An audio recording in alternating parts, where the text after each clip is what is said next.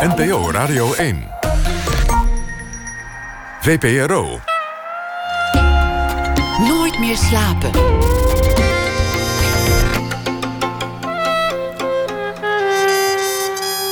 Met Pieter van der Wielen. Goedenacht en welkom bij Nooit meer slapen. Koen van Velsen is architect van het jaar. Deze week krijgt hij de titel officieel toegekend. Het was ook een uh, jaar van oogsten voor hem. Het station in Breda werd opgeleverd en het sportcomplex in Rozenburg. Twee belangrijke gebouwen die hij heeft getekend. Na ene is hij hier uh, te gast. Vijftig jaar geleden ging de eerste paal de grond in in de Belmarmeer. En daar staan we bij stil, ook na ene. En Alma Matthijssen zal deze week elke nacht een verhaal voordragen... dat ze schreef bij de voorbije dag. We beginnen komend uur met Johanna Terstegen. Weinig Nederlandse actrices hebben zo'n veelzijdige en internationale carrière. Ze speelde in Britse, Amerikaanse, Franse, Oostenrijkse, Duitse, Belgische en Nederlandse films. Geboren in 1961, opgegroeid in Overijssel, deed toneelschool in Arnhem... Haar doorbraak kwam eind jaren 80 met de film Spoorloos. En sindsdien werkte ze met grootheden samen. Robert Altman, Glenn Close, om er maar eens wat te noemen. En er waren er ook nog de projecten die niet doorgingen. Onder meer met Stanley Kubrick op het allerlaatste moment afgeblazen. Binnenkort is het te zien in een KPN-serie. KPN gaat zich uh, bezighouden met Netflix-achtige series in het Nederlands taalgebied. Brussel is daarvan de titel, geschreven door Leon de Winter. En momenteel is er de voorstelling De Vader, samen met Hans Croisset. Een vertaling van een ongekend Frans toneelsucces van Florian Zeller over een vader die lijdt aan Alzheimer. Hartelijk welkom, Johanna Terstegen. Dankjewel. Laten we daar maar mee beginnen met uh, dat thema Alzheimer. Ja. Het is eigenlijk opmerkelijk dat, dat iets zo'n groot succes wordt als het toch een niet zo'n fijn onderwerp heeft. Nee, maar dat komt omdat het ongelooflijk goed is geschreven, het stuk. Het is, uh, ik denk dat het echt een klassieker gaat worden, maar dan in het moderne genre. Um, ja, wanneer de mensen komen kijken, dan, uh, dan zien ze een fantastisch mooi stuk. En het onderwerp is Alzheimer. Maar als het over prostitutie had gegaan, was het ook een heel mooi stuk geweest. Snap je, als je begrijpt wat ik bedoel? Zo goed is het. Zo goed is het geschreven, zo goed zit het in elkaar. En het geniale wat Florian Zeller heeft gedaan, is dat hij alles vanuit het hoofd van de hoofdrolspeler heeft laten gebeuren. Dus de man die aan Alzheimer lijdt, mijn vader in het stuk. Dus als publiek raak je op een gegeven moment net zo in de war als de man zelf. En daardoor denk ik, uh, ik sta natuurlijk op het toneel, maar ik denk dat je daardoor heel veel uh, uh, je heel goed kan identificeren met de man. En dat je empathie voelt en dat je begrip krijgt voor zijn situatie, omdat je hetzelfde overkomt. Maar klopt dat eigenlijk? Want volgens mij, jij was er. Ik was er afgelopen vrijdag en, en ik, ik bleef aan de kant staan van, van de vader.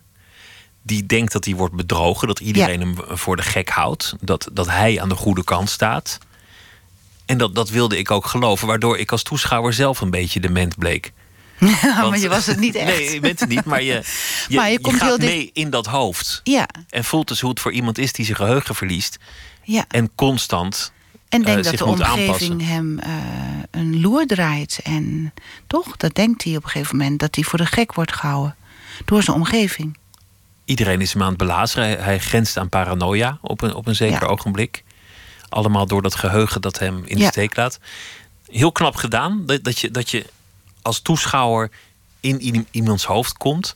Ook alle, alle minder rooskleurige kanten van, van het zorgen komen aan bod. Dat is, er wordt natuurlijk wel vaak heel chic over gedaan om je, om je ouders in huis te nemen, dat soort dingen. Maar het is een decor van ruzie, van beledigingen, van pijn, van verdriet, van ergernis. Ook soms. Het wordt heel wrang. Uh, ja, het wordt uiteindelijk wordt het heel wrang. Maar je, wat je ook ziet, volgens mij, is dat de, de liefde voor de vader van bijvoorbeeld de dochter die ik speel. Uh, en soms is het ook komisch. Het levert ook komische situaties op.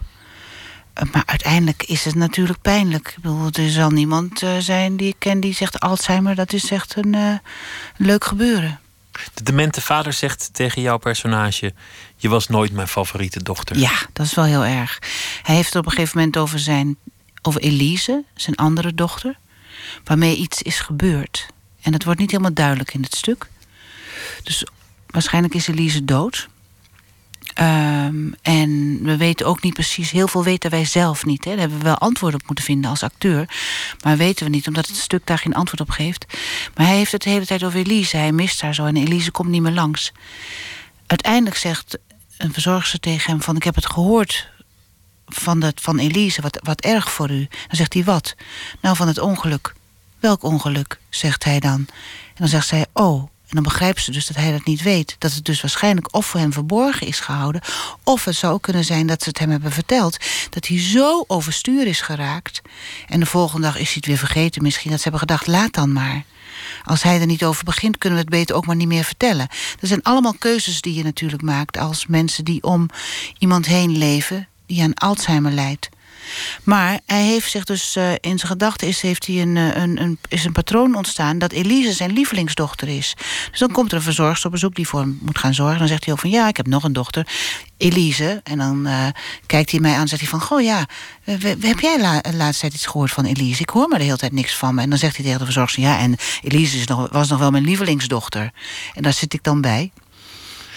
Pijnlijk is het. Het, het gesprek na afloop tussen de, de bezoekers in de foyer ging over niets anders dan het onderwerp Alzheimer. Is natuurlijk ook een groot en actueel onderwerp. Het is ook een, een, een doemscenario. Er wordt wel gezegd dat we als samenleving op een ijsberg afvaren wanneer het gaat om, uh, om, om Alzheimer. Heb je, heb je zelf angsten op dat vlak? Nee. Houdt het thema je niet bezig? Nee. Nou, nu natuurlijk vanwege het toneelstuk. En uh, het, ik ben er niet bang voor, maar dat komt omdat het niet in mijn omgeving voorkomt, niet in mijn familie. Ik, ik ben bang voor kanker. Als ik ergens bang voor zou omdat dat mogen in jouw zijn, familie omdat voorkomt. dat in mijn familie voorkomt. Um, en ik denk als het wel in mijn familie zou voorkomen, zou ik ook bang zijn. Maar deze angst heb ik nog niet en ik hoop ook niet dat die komt. Nou wil ik nog wel even zeggen, we hebben nog niet gezegd dat Hans Croisset de hoofdrol speelt, hè? Ja dat, ja, dat, is de vader. Dat is de vader, ja. En hij is ondertussen 80.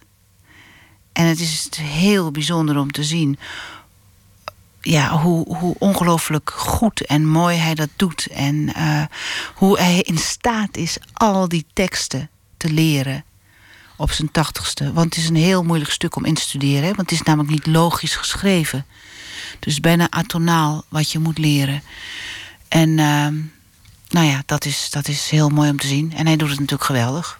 Heel geloofwaardig ja. wordt het. Ja. Het gaat over een man die alleen leeft in Parijs. In een, in een, in een grote stad waar de, waar de eenzaamheid toch altijd op de loer ligt. Heel anders van jouw eigen achtergrond. Want, want bij jou thuis woonden drie generaties in één huis. Ja, ik ben op een boerderij geboren in Overijssel. In een gehucht dat Notter heet. En uh, het was een gemengd boerenbedrijfje met mijn opa en oma, mijn vader en moeder. Drie broers en een zus en ik. En ook nog een oom die in huis woonde tot zijn 36e, totdat hij ging trouwen. En um, dat was een heel, uh, hele beschermde jeugd heb ik gehad. Heel prettig. En wij weten niet anders dan dat wij voor onze ouders zorgen. Dus mijn moeder heeft altijd voor haar ouders gezorgd. Mijn oma is 97 geworden. Die was geboren in 1897. Die is 97 geworden en mijn moeder uh, is jong gestorven. Dus zij heeft uiteindelijk maar acht jaar zonder haar moeder geleefd. En het begrip mantelzorg was toen nog... Ja, dat kenden wij niet toen ik of klein was. participatiesamenleving, of hoe ze het allemaal noemen. Dat, Nee, dat was gewoon zo. Dat was zo, ja. En uh, nu is dat nog steeds zo. Niet altijd meer zo op het platteland. Maar het is wel... In mijn tijd wat er gebeurde is dat dan de jongere generatie... een huisje naast de boerderij ging bouwen... of aanbouwde, een nieuw gedeelte. En daar gingen zij dan wonen. En dan konden hun ouders dan in het oude gedeelte blijven wonen. En dan had je toch nog een beetje een eigen leven. Maar ondertussen aten je ouders wel mee. En uh, was er een deur tussen die twee woningen natuurlijk... waardoor je makkelijk in en uit kon lopen. Dus je deelde meer dan een erf. En, en dat boerenbedrijf, hebben jouw ouders daar ook in gewerkt? Of was dat meer van je Dat grootouders? was van mijn grootouders, ja. Maar mijn vader komt ook van een boerderij... dus het is allemaal boerenfamilie. Ja. En mijn, en mijn opa en oma hebben het boeren, boerenbedrijf volgehouden tot hun tachtigste. Toen hebben ze de laatste koeien verkocht. En mijn oma, mijn opa was al gestorven en uh, Nee, was, was mijn dat weet ik niet meer precies. Maar in elk geval, de laatste koeien waren verkocht. En mijn oma ging dan elke maand, één keer in de maand, ging ze dan naar de boerderij om te zien hoe de koeien erbij stond. En dan kwam ze terug en was helemaal verguld. Zei ze: Nou, nou, Hendrika, is dit een goed bier? En dan was ze helemaal blij dat de koe, die dan Hendrika bijvoorbeeld heette, een goed leven had. Hoe zou je de, de familie verder typeren? Waren, waren jullie gelovig? Ja, ja, ja goed gelovig. Gereformeerd in reizen. Um, uh, ja. En uh, we, ik ben naar de catechisatie heb ik gehad. Dus dan uh, krijg je natuurlijk les in het, in het geloof. En al... weet, je, weet, je, dat ook allemaal nog? Al, nee. Alles wat je toen geleerd hebt? De nee. teksten, de, de nee. liederen, de, de nee, psalmen? ik ben het allemaal vergeten. Het is allemaal weg? Bijna allemaal weg, ja. Want je gelooft er ook niet meer in? Nee, nee. Ik vind alleen het verhaal van Samson en Delilah vond ik heel mooi. Dat uh, Delilah verleidde Samson en kwam achter zijn geheim, wat zijn kracht was. Vond ik een mooi verhaal. Dat weet ik nog heel goed. Ja, het verhaal van Adam en Eva vind ik eigenlijk ook heel mooi. Maar volgens mij klopt het niet helemaal. Nee, grapje. Nee, maar het wel heel mooi. Zo is het vast niet gegaan, maar het, is, het zijn nee, allemaal mooie mooi verhalen. Verhaal. Ja, het zijn ja. hele mooie verhalen. En um, mijn, ik geloof dat al mijn broers en mijn zus... Uh, die hebben beleidenis gedaan op een 16e of 17e. Dat heb ik niet meer gedaan. Dus ik was de enige. Dat was een uitzondering. Nou ja, zo is het gegaan. Was er geld thuis? Genoeg om van te leven, ja. Maar wel zuinigheid? Ja, maar niet verkeerd. Want uh, als er verjaardagen waren of feesten... dan was er altijd heel veel te eten en te drinken. En iedereen kon langskomen. En uh, nee, het was echt niet zuinig. Helemaal niet. Een goed lopend boerenbedrijf met een. Ja, mijn vader had een eigen bedrijf. Die uiteindelijk heeft hij een uh, keukenshowroombedrijf opgericht. Dus um, uh, dat was zijn bedrijf. Maar het was een, nou, het was een klein bedrijf. Hè? Dus mijn opa en oma hebben het net gered. Het was natuurlijk een klein gemengd bedrijf. En op een gegeven moment ging dat niet meer. Want toen kwamen de grote bedrijven met, uh, ik weet niet hoeveel koeien of kippen of varkens. We hebben ook nog eens een keer struisvogels gehad bij de boeren naast ons. Nou, dat vonden we geen gezicht. Op het platteland, struisvogels, dat ging echt niet. Ik weet wel dat het een heel gesprek werd in de buurt. Dat ze die struisvogels, dat vonden ze toch niet kunnen. En waren die er dan voor, voor de, voor de struisvogel, voor de eieren. biefstuk en de eieren? Of? Voor de eieren, oh ja. ja. Maar dan ben je uh, toch wel iets heel anders gaan doen met, Ja. met het acteren. Je wilde eerst sociaal werker worden. Ja, cultureel werkster, hè? Cultureel werkster. Dat kwam omdat mijn zus die ging naar de Christelijke Sociale Academie in Kampen. En ik wilde het huis uit, dat was duidelijk. Want ik wilde de wereld leren kennen. Het was een, een, een, een heel beschermde opvoeding die ik had. En ik had het idee dat er veel meer moest zijn. Dus ik moest weg. En ik was altijd wel heel erg nieuwsgierig als kind. Dus toen ging ik achter mijn zus aan. Dat was makkelijk. Toen ging ik ook naar kampen. En ik dacht, nou, dan wil ik cultureel werkster worden. Doe ik toch iets met cultuur. Dat lijkt me leuk. En dan ga ik mensen helpen. En toen zat ik op die sociale academie. En toen vond ik het vreselijk. Want ik was net 17. En ik, eh, ik vond het allemaal zo problematisch. En eh, toen kwam daar de Academie voor Expressie door Woord en Gebaar. Dat is de docent dramatische vorming. Is dat kwam in Kampen. Ook Christelijke Academie voor Expressie door Woord en Gebaar. Toen dacht ik, oh, dan ga ik daar naartoe. Kijken of ik dat kan. Want ik vond spelen, toneelspelen heel leuk. Want we kregen één keer per week spellessen op de Sociale Academie. Maar natuurlijk niet met als doel kunst. Maar meer om eh, contact te maken. Dat soort dingen. En toen heb ik selectie gedaan. En toen werd ik aangenomen. Dat was een eh, verrassing. Daarna heb ik de DDV-opleiding afgemaakt. Daar heb ik vijf jaar over gedaan. Toen ben ik gaan toneelspelen tijdens de, toneelschool, tijdens de DDV-opleiding. Bij de toneelgroep, eh dat heette toen Kindertheatergroep Lijn 9. Later is dat Huis aan de Amstel uiteindelijk geworden. En eh, daar ontdekte ik dat ik wel degelijk kon spelen. En toen heb ik toch de academie afgemaakt. En toen ben ik naar de toneelschool in Arnhem gegaan. Toen was ik 27 toen ik klaar was. Zo, zo is, Ja. het ge- zo is het gegaan. Zo is het gegaan. Een En- beetje een lang verhaal, maar het is wel waar. En, wanneer begon je geloof te wankelen? Wa- Wanneer kwam je erachter dat het, dat het niet aan jou besteed was? Rond mijn dertiende, veertiende. Weet je nog hoe dat kwam? Ja, ik weet, nou, ik weet niet meer precies, maar ik weet wel een aantal dingen. Het eerste vond ik altijd heel erg raar dat als mensen op zondag gingen gras maaien, dat er dan iets mis met die mensen was. Dat, dat snapte ik al niet als klein kind. Want we hadden buren naast ons en die gingen op zondag gewoon de tuin hè, voor met zo'n handgrasmaatje. En dat maakte lawaai. En dan was het van, ja, moet dat nou? En waarom op zondag? En uh, het is toch de dag van God en kan dat niet op zaterdag? En dacht ik, wat is er nou mis met grasmaaien? Dat kan niet kloppen ook, ook toen ik kleiner was, vond ik het ook raar dat wanneer je, als je ging bidden, dan werden je gebeden verhoord. En ik had dan een lollystokje in de grond gestopt. En dan had ik gebeden dat er dan de volgende dag meer lollies stonden. En die kwamen niet. Vond ik ook heel raar. Toen was ik heel klein nog. Het is eigenlijk een wetenschappelijk experiment wat je dan doet. ja, Eigenlijk zoeken naar godsbewijs. Ja, ja, precies. Kom maar op. Dat, dat weet ik nog. En um, ook het feit dat uh, het toch lastig was. Maar dit, nu, dit is heel lang geleden. Hè? Mijn moeder leeft niet meer en mijn vader nog wel. En die is veel milder geworden en veel opener, gelukkig. Ook door wat hij met zijn kinderen heeft meegemaakt. Dus dat godsbeeld is wel veranderd. Uh, maar ook dat mij werd verteld dat ze toch als het niet nodig was, dat ze liever niet hadden dat ik katholieke vriendinnen had. En een van mijn vriendinnen was katholiek toen ik dertien was. En dat kon ik ook niet begrijpen. Je kon niet zomaar op karakter de leukste uitkiezen of, de, of degene met wie je de meeste hobby's deelde? Nee, dat was vreemd. Dat vond ik vreemd. En ik had heel veel vragen die niet beantwoord werden, want we hadden natuurlijk catechisatie. En dan, dan zei de dominee over de hel en de engelen. En, uh, en dan stelde ik vragen bijvoorbeeld... Bijvoorbeeld aan mijn moeder heb ik een keer een vraag gesteld... van mama, maar jij gelooft toch niet echt dat de hel bestaat? Maar mama, dat kan toch niet zo zijn? En dan zei ze, dat soort vragen hoor je niet te stellen. Nou, daar werd ik ook helemaal recalcitrant van. Maar dan was je van nature wel een twijfelaar. Iemand die niet dingen zomaar ik was als waarheid Nee, ik was niet een twijfelaar. Ik wilde denk ik veel, heel graag de zekerheid. Je was juist op zoek naar de zekerheid. Ja.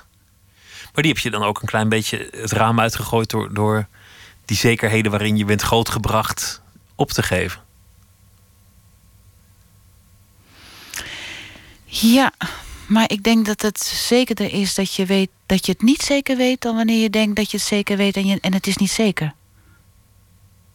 Als je er niet echt in kunt geloven, heeft het toch geen zin. Nee. Nee. Toen ben je gaan acteren uiteindelijk. En, en ja, er is altijd toch een soort lijn in, in de populaire beleving tussen acteurs en, uh, en het wilde leven. Wat vonden je ouders daarvan? Mijn ouders die wisten niet wat ik ging doen in eerste instantie. Ik had uh, docentopleiding gedaan, drama. En dat, toen wisten ze nog dat ik speldocent zou worden. En daar zat nog steeds het woordje docent in. Dus dat is toch nog, nog redelijk oké. Okay, ja, ja, Verpleegster of docent of uh, zoiets, dat soort dingen. En toen ging ik naar de toneelschool en toen is dat echt een strijd geweest. Want het ging over dat mijn vader mij dan uh, financieel tegemoet moest komen. En dat wilde hij niet. En hij zei, je hebt genoeg gestudeerd en uh, je gaat maar werken. En ik zei, nou papa, dat ga ik echt niet doen. En, uh, en toen zei ik weet niet meer, dit is wat ik me nu nog herinner. Dus waarschijnlijk gaat mijn vader zeggen van nou, dat heb ik niet zo gezegd, want die heeft een heel helder geheugen. En, en toen zei hij, ik, ik ga je financieel niet steunen. Toen zei ik, oké, nou ja, dan moet ik een brief gaan sturen... en dan moet u dat gaan ondertekenen... en dan moet ik ergens anders mijn geld vandaan halen. En daar was hij te trots voor. Dus toen hebben ze dat wel gedaan. En toen zijn ze nog een paar keer geweest... maar toen was er een toneelstuk wat toen tijd is de Trust opgericht met Teu Boermans. Want die was uitgenodigd op school om een voorstelling te komen doen, de mail. En we hadden daar een bewerking van gemaakt. En, uh, en Trigorin die stond echt schreeuwend tussen het publiek, al vloekend. En mijn ouders zaten op de eerste rij. En Jaap Spijkers speelde die rol. En Trigorin zei, godverdomme dit, godverdomme dat. En die stond dus met zijn voeten tussen mijn vader en moeder in. En ik weet nog dat ik door de spleet van het decor keek en naar mijn ouders keek. Want ik dacht, oh, dit gaat niet goed. Hè? Dit gaat, ik had ze niet gewaarschuwd namelijk. Dat had ik waarschijnlijk opzettelijk gedaan. Want ik wist dat het ooit een keer duidelijk moest worden... dat ik dingen deed die niet, zij niet zouden kunnen respecteren. En halverwege die voorstelling, terwijl Jaap Spijker staat te vloeken... zie ik mijn vader moeder iets in het oor van mijn vader fluisteren... en ze staan op en ze verlaten de zaal. Die zijn weggelopen. Die vonden het zo chockerend. Toen jij nog verder moest spelen? Ja, nou dat, dat ging op zich wel goed. Uh, nou ja, het lijkt me pijnlijk als je ouders weglopen. En ja, maar ik heb dat gewoon. Ik heb, ben, heb gewoon verder gespeeld. Natuurlijk heb ik er enorm mee gezeten. Dus de volgende ochtend belde ik mijn moeder en zei ik: Mama, jullie zijn weggegaan. En toen zei mijn moeder de legendarische woorden: Je vader kon niet eens meer auto rijden. Dus zo gechoqueerd Zo gechoqueerd was hij. Dan had mijn moeder gelukkig ook een rijbewijs. Ja, nu lach ik erom, maar dat was helemaal niet leuk hoor. En ze zeiden, we vonden het verschrikkelijk. Want het is zo tegen onze levenswijze in. En het is zo wat wij niet willen. En toen zei ik, dat begrijp ik. En toen zei ik van, maar jullie hoeven ook niet meer te komen. En ik zal jullie ook niet meer uitnodigen als ik denk dat ik jullie daarvoor tegen de schenen schop.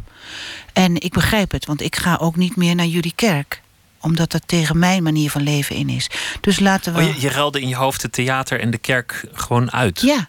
Je dacht, nou ja, oké, het is jammer dat ze niet naar mijn voorstelling komen kijken. Nee, maar ja, ik ga nee ik ruilde niet zomaar uit hoor, want dat klinkt heel makkelijk.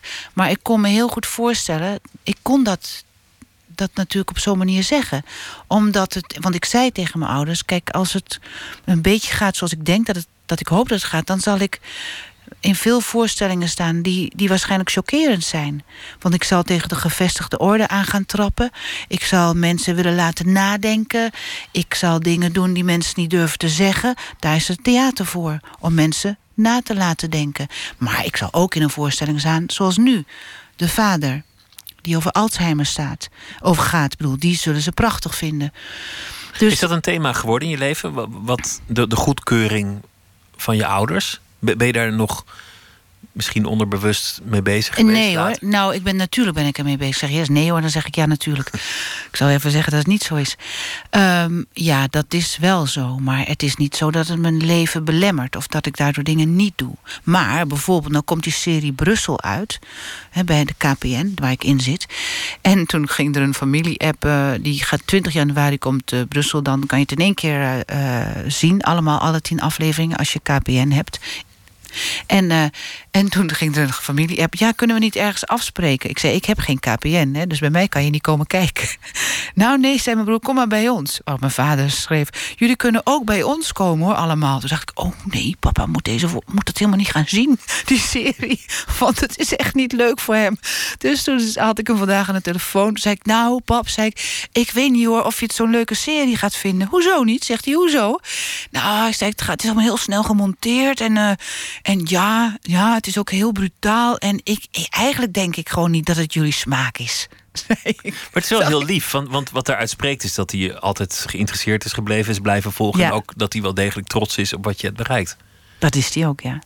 Ja, en soms is hij het niet met dingen eens. En, eh, en onze verstandhouding is goed. En we hebben, we hebben eh, veel heftige discussies gehad. Maar het, is, het lukt ons altijd weer om dat contact te behouden of terug te krijgen. En dat heeft onder andere met het geloof te maken. Omdat hij verplicht is om een goede verhouding met zijn kinderen te hebben. Het staat in de Bijbel. Nou, dat is mooi meegenomen hoor. In Dat is, deze. dat is hem opgelegd door het geloof. Daarom zal hij daar Ja. ook aan werken. Ja. Als een van de kinderen hem niet meer zouden willen zien, dan zou hij niet meer kunnen slapen. Je eerste grote filmrol werd meteen een enorm succes en je doorbraak, spoorloos. Ja. Je was 27 jaar oud, Ja. relatief onervaren. Oh, relatief oud, dacht ik dat je zou gaan zeggen. Nee, vind ik voor niet. film. Nou, een eerste filmrol Voor wel. een eerste filmrol wel, maar, maar voor een grote doorbraak dan weer niet. En, en daar jij dat in één keer deed, haalde dat een hoop in, zou je kunnen zeggen. Maar het, het, is, het is vooral merkwaardig dat, dat je eerste echte film meteen zo'n hit wordt, internationaal wordt opgemerkt en jou ook meteen nou ja, in, in de wereld op de kaart zet. Ja, Dat, dat, dat lijkt me ook ontwrichtend voor Ja. iemand. dat was het ook. Hoe ging je daarmee om? Ehm, ik ben heel schichtig geworden in het begin. En, en ik was bang. Ik was bang dat. Ik heb het later heb ik het voor mezelf zo uitgelegd. Ik was bang dat de mensen mijn leven zouden gaan bepalen. Ik was bang dat ik niet meer zou kunnen doen wat ik zelf wilde. Dat ik aan een norm moest gaan voldoen. Ehm, ik weet nog dat ik door Paul de Leeuw was uitgenodigd in zijn oudejaarsprogramma. en ik heb niet eens afgezegd. Ik heb nooit gereageerd. Want ik vond Paul de Leeuw toen heel eng. In de zin van uitdagend en hij zette je voor gek. En eh, daar was ik helemaal niet tegen opgewassen. Dus ik dacht, ik moet uit de buurt blijven van die mensen. Want ik kan het allemaal niet aan. Eh, nu is dat natuurlijk anders, want ik ben ouder en heb meer ervaring opgedaan. Je, je voelde de noodzaak om controle te bewaren Ja. over, over je leven. Ja, en ik denk dat dat uiteindelijk heb ik bedacht dat dat misschien had te maken met dat als kind heb ik altijd het gevoel gehad dat God alles zag. Ik kon niks doen. Niets doen wat God niet zag. Dus er was altijd iemand die mij controleerde. Toen ik heel klein was en ik bad elke avond voordat ik ging slapen, want dat was ons geleerd. En dan bad ik of God al mijn zonden zou willen vergeven. En dan, dan noemde, benoemde ik alles hardop in mijn bed wat ik die dag had fout gedaan. God mag weten wat het is geweest, maar in elk geval wat ik fout had gedaan. En daarna eindigde ik mijn gebed en Heere God, wilt u ook alle zonden vergeven die ik zelf vergeten ben dat ik ze heb gedaan. Ik dacht zo, nou, dan ben ik wel. Heb je die ook gecoverd? Heb ik die ook gehad? ja. En dat idee van die controle heeft, heeft iets met mij gedaan, denk ik. Dus ik, ik heb enerzijds ben altijd op zoek ongelooflijk op zoek geweest naar vrijheid en naar, naar speelsheid en naar durf, et cetera. En ik ben daardoor ook heel, uh, heel erg gaan vechten voor dat wat ik wilde. Uh, en anderzijds heeft me dat ook beangstigd. Snap je wat ik vertel of niet? Nou, ik vind het interessant, omdat dat, je zou verwachten als je succes hebt en je bent jong, dat je de neiging krijgt om, om alles spannend te vinden en als een soort gebraden haan jezelf rond te dragen. Nee, maar ik moest natuurlijk alles verantwoorden vroeger. Ik moest, wel, ik moest wel weten waar ik over sprak. Uh, ik moest wel de goede dingen doen en niet de slechte. Ik, uh, dat zit natuurlijk verbonden aan het geloof. Dus, dus het was niet vrijheid, blijheid. En dan krijg je heel veel succes. En dan staan alle spotlights op jou. En wat ga je dan zeggen? Dus ik had denk ik onbewust het gevoel dat ik verantwoording af moest leggen aan iets. Of ik moest voldoen aan een beeld. En ik wist niet wat. En dat maakte me angstig. Hoe heb je dat opgelost? Aldoende, door het te doen. Maar ook door discipline. Want volgens mij ben je streng voor jezelf, werk je hard. Ja, maar en, en dat ben, vind ben je ik zeer conscientieus. Ja, ja, maar dat vind ik leuk.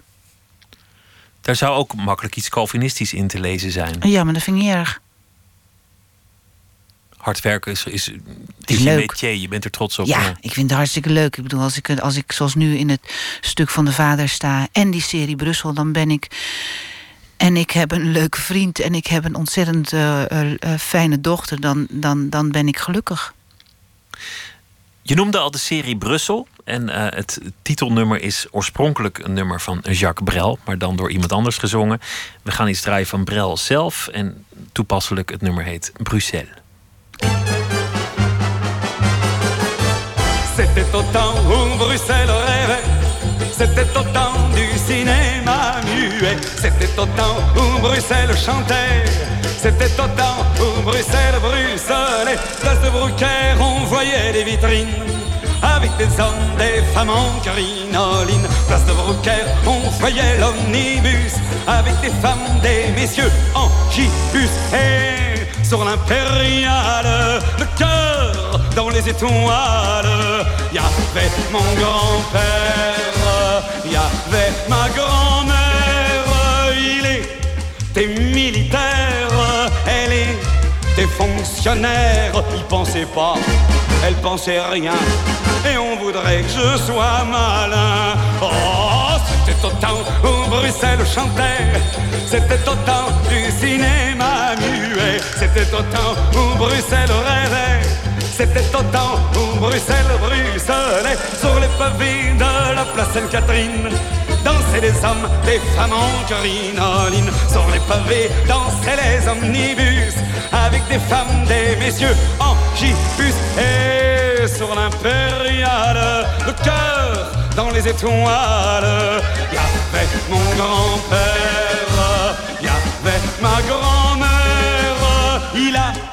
avait su faire, elle avait laissé faire. Ils l'avaient donc fait tous les deux et on voudrait que je sois sérieux. Oh, c'était au temps où Bruxelles rêvait, c'était au temps du cinéma muet, c'était au temps où Bruxelles dansait, c'était au temps où Bruxelles bruxelait sous les lampions de la place Sainte-Justine. Chantaient les hommes, les femmes en crinoline, sous les lampions dansaient les omnibus, avec des femmes, des messieurs en gibus. Et sur le cœur dans les étoiles. Y avait mon grand-père, y avait ma grand-mère.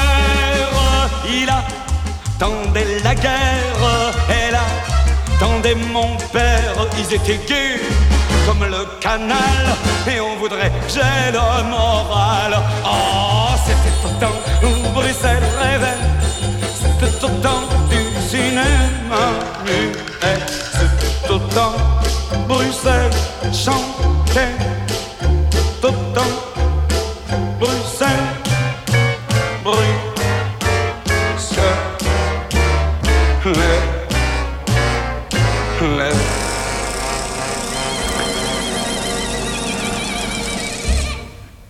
Bruxelles van uh, Jacques Brel draaien we omdat... Uh, In Brussel komt nummer voor, hè? Nummer ja. En dat wordt door zeven verschillende personages gezongen.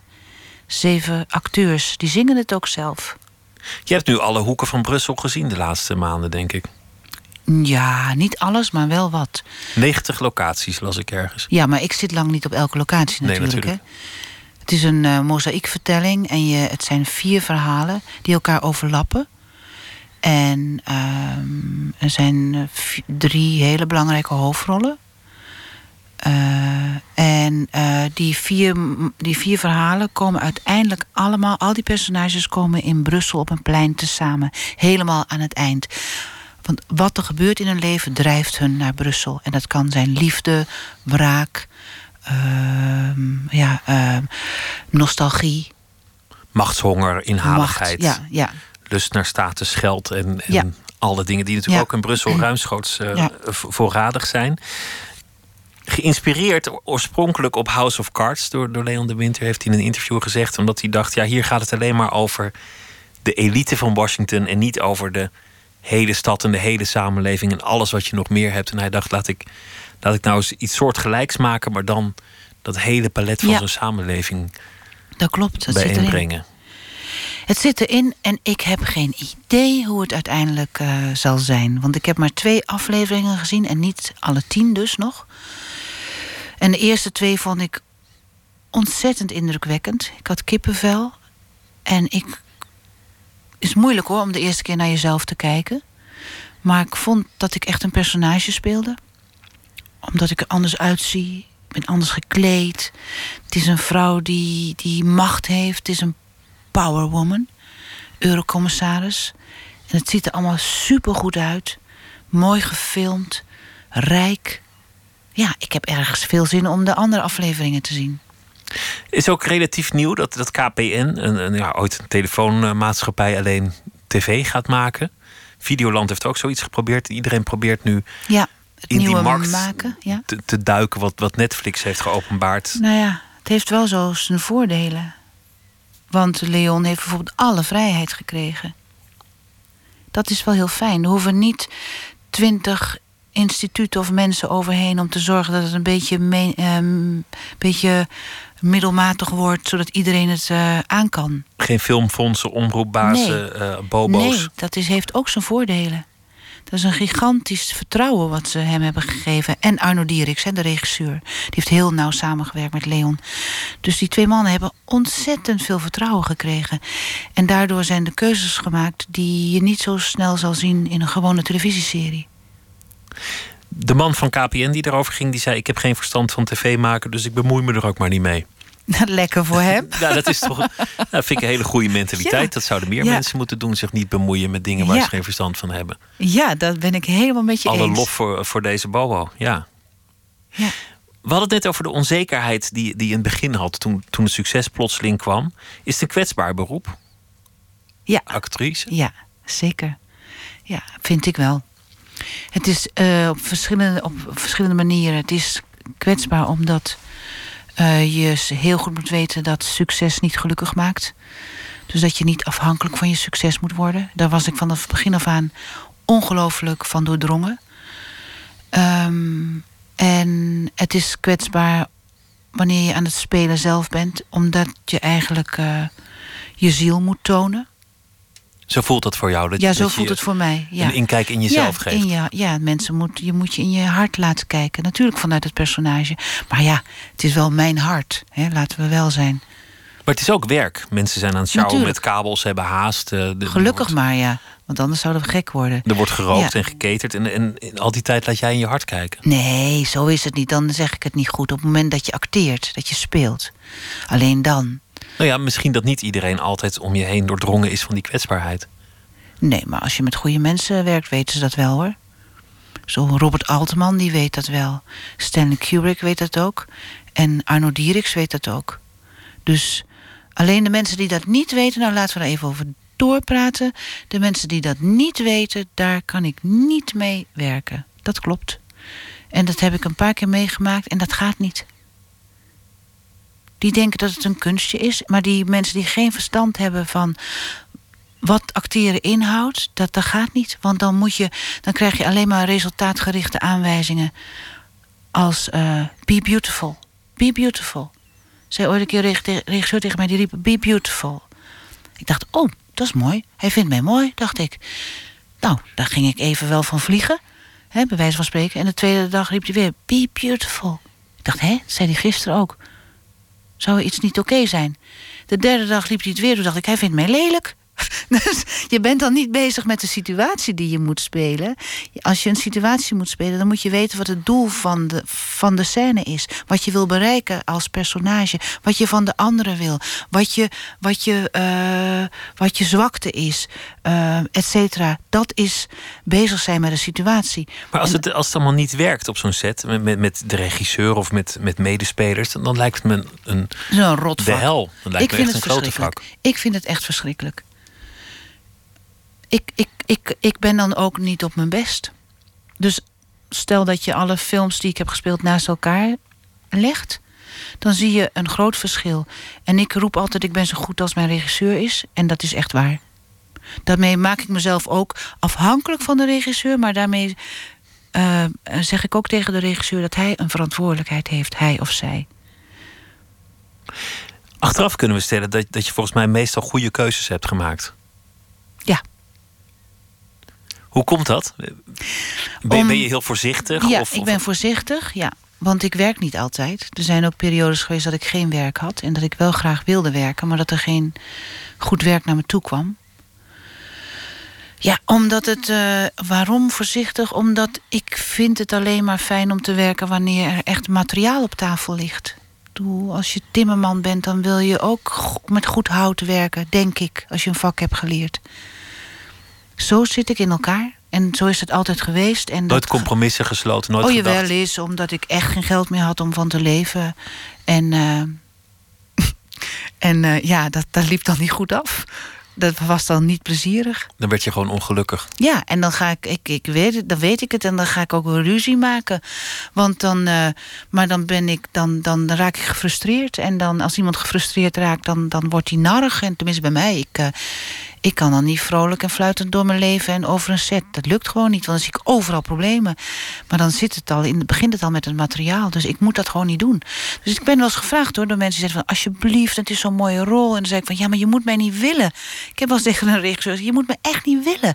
Zei, je, je ziet het verkeerd. Want ik, ik, ik geloof er niet in. Dus je moet mij niet willen. Zoek iemand die er helemaal in gelooft. Dan zou je het veel fijner hebben. Je maakt echt een verkeerde keuze om mij te vragen. Dat is wel, dat is wel standvastig. Dat doe, je, dat doe je goed. Een van de belangrijke momenten in je carrière is, is een moment dat, dat niet doorging. En je- wist dat ik ernaar ging vragen. Stanley Kubrick. Ja. Jullie waren heel ver. Ja. Je, je hebt eigenlijk al heel veel met hem samengewerkt. Hij was weg van jou. Noemde jou de beste actrice ter wereld. Wilde heel graag die film maken. En, en kreeg zelf een soort merkwaardige onzekerheid over het project. Succes, ja. Nou, hij, wist, hij heeft tegen mij gezegd dat hij wist dat hij het succes niet zou kunnen evenaren. Omdat Schindler's List uit was gekomen. Rond hetzelfde thema. Ja, een jaar, ja, een jaar voordat hij met zijn film zou uitkomen. En dat was zo'n groot succes dat hij wist dat hij het succes niet zou gaan evenaren. Dat, was één, dat, dat heeft hij mij verteld. En eh, anderzijds weet ik ook van zijn vrouw dat hij, vrij, dat hij heel zwaarmoedig werd van alle research die hij deed. Want het zou over eh, de Tweede Wereldoorlog gaan. En ik zou een Joodse, Poolse vrouw hebben gespeeld. En eh, hij heeft dus heel veel research gedaan naar wat er is gebeurd in de kampen. En daar werd hij ehm, zwaarmoedig van. Dus het was heel zwaar voor hem. En ik heb de theorie, maar die zullen we nooit, zullen we nooit weten. Het was zo'n perfectionist. Nou ja, zoon. Het was een perfectionist. Het is natuurlijk stom om te zeggen zo'n perfectionist. Het was een perfectionist. We moesten bijvoorbeeld, ik moest kostuums passen. En die kostuums, dat waren allemaal echte kleding uit, uit de jaren 40. Hij wilde niets nieuws. Hij wilde alles wat echt was. Het moest kloppen. Het moest kloppen. En toen dacht ik, ja, op een gegeven moment. Het blijft natuurlijk film. Dat gaat niet kloppen. Hij probeert de werkelijkheid te verfilmen. Alles moet echt zijn, maar het blijft gewoon celluloid. Een film. Het kan nooit zo erg worden als de werkelijkheid. Dus dacht ik, misschien heeft hem dat ook parten gespeeld. Ik weet het niet, maar dat heb ik zelf verzonnen. Altijd jammer. Dit zijn kansen die, die weinig langskomen in een leven. Ja, deze gaat natuurlijk nooit meer langskomen, nee. want hij leeft niet meer. Ja, dat is heel jammer. Wat doe je dan als dat, als dat niet doorgaat, als zo'n telefoontje komt? Van, uh, nou, ik heb twee dagen in bed gelegen met de lakens over mijn hoofd. En uh, toen ben ik opgestaan en toen dacht ik, oké, nou weer verder. En vooruit. En vooruit. En dat is het. En uiteindelijk heb ik het als een compliment uh, ben ik het gaan beschouwen. En vind ik het leuk dat ik hem heb ontmoet en dat we hele gesprekken hebben gehad. En dat is bijzonder. Je hebt een heel internationale carrière. Want je hebt net geloof ik weer iets gedraaid in Duitsland. Ja, met Sandra Nettelbeck. Was ons niet ombrengt. Dus daar waar je niet dood aan gaat, heet het. Dat zal je sterker maken, ja. is dan het gezegd. Ja, het is een comedie-tragedie. Het is een lichte vorm. Heel leuk was het. Heel erg leuk, in het Duits. Dan, dan heb je in Hollywood, daar heb je ook, ook goede vrienden. Met Glenn Close ben je heel uh, goed bevriend, heb ik begrepen. Frankrijk speel je regelmatig films in, in heel goed Frans. België. In heel goed Frans? Nee, ja. dan heb je de films niet gezien. Mijn Frans is niet zo goed. Nou, vond ik toch wel aardig. Ja, wel ja. aardig, ja, dank je. Ja, met een heel lekker Nederlands accent. Maar nou dat mag, het mag, mag want ik mag altijd de buitenlanders spelen. Dat is, dat bijzonder. Heel veel mensen streven daarnaar en het lukt niet. Maar bij jou was het eigenlijk vanaf het begin dat, dat, dat je vanuit het buitenland werd gevraagd. Ja, dat kwam door spoorloos. Omdat dat in Berlijn, toen die, omdat ik die uh, uh, prijs heb gekregen van, tijdens de European Film Academy, die toen het eerste jaar was opgericht. En daardoor kwam ik, uh, ontmoette ik mensen als Istvan Sabo, Wim Wenders, Ingmar Bergman. Ehm, Um, nou, noem ze maar op. Kieslowski leefde ook nog toen. Heel veel mensen kwam ik tegen en die hebben mij toen gezien. En zo is het gekomen. En Istvan Sabo heeft mij toen voor twee films gevraagd. Dat was naar aanleiding van een bijeenkomst. Want ik zat in een jury het jaar daarop. En er waren twee juries gevormd. De juries moesten dan bepalen welke Europese films uh, genomineerd zouden worden. Had je een jury die moest 60 films bekijken, daar zat ik in. En dan had je nog een jury en die be bekeken dan onze keuze. En op een gegeven moment moesten wij verantwoording afkomen leggen voor onze keuze. En Liv Oelman was voorzitter. Maar ze hadden al heel lang ge, ge, ge, gedebatteerd, et cetera. En toen zeiden ze van ja, Liv is moe. Kan iemand anders uh, de voorzitter zijn? En toen zei Ist van Sabo... nou, laten we Johanna maar voorzitter maken. Dat is een vrouw en de jongste in onze hele club. Jongen, ik was 28, denk ik, hè? Dus toen zat ik daar aan die tafel met Dave, Sir David Attenborough... en met uh, Kieslowski en Ben Kingsley, et cetera. Toen moest ik die vergadering gaan leiden. Ik weet niet hoe ik het heb gedaan. Ik weet wel dat ik op één been ga, ben gaan zitten, zo, zodat ik een beetje hoog zat, weet je wel, zo op zo'n stoel.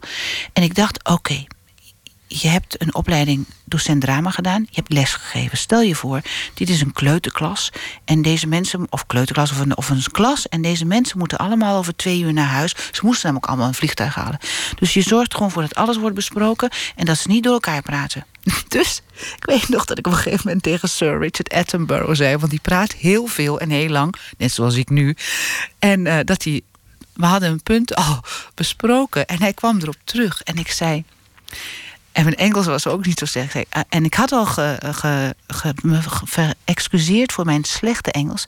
Toen zei ik: Sir Richard Attenborough, can you please shut up? Because we already discussed this question. So let's please continue with the next question.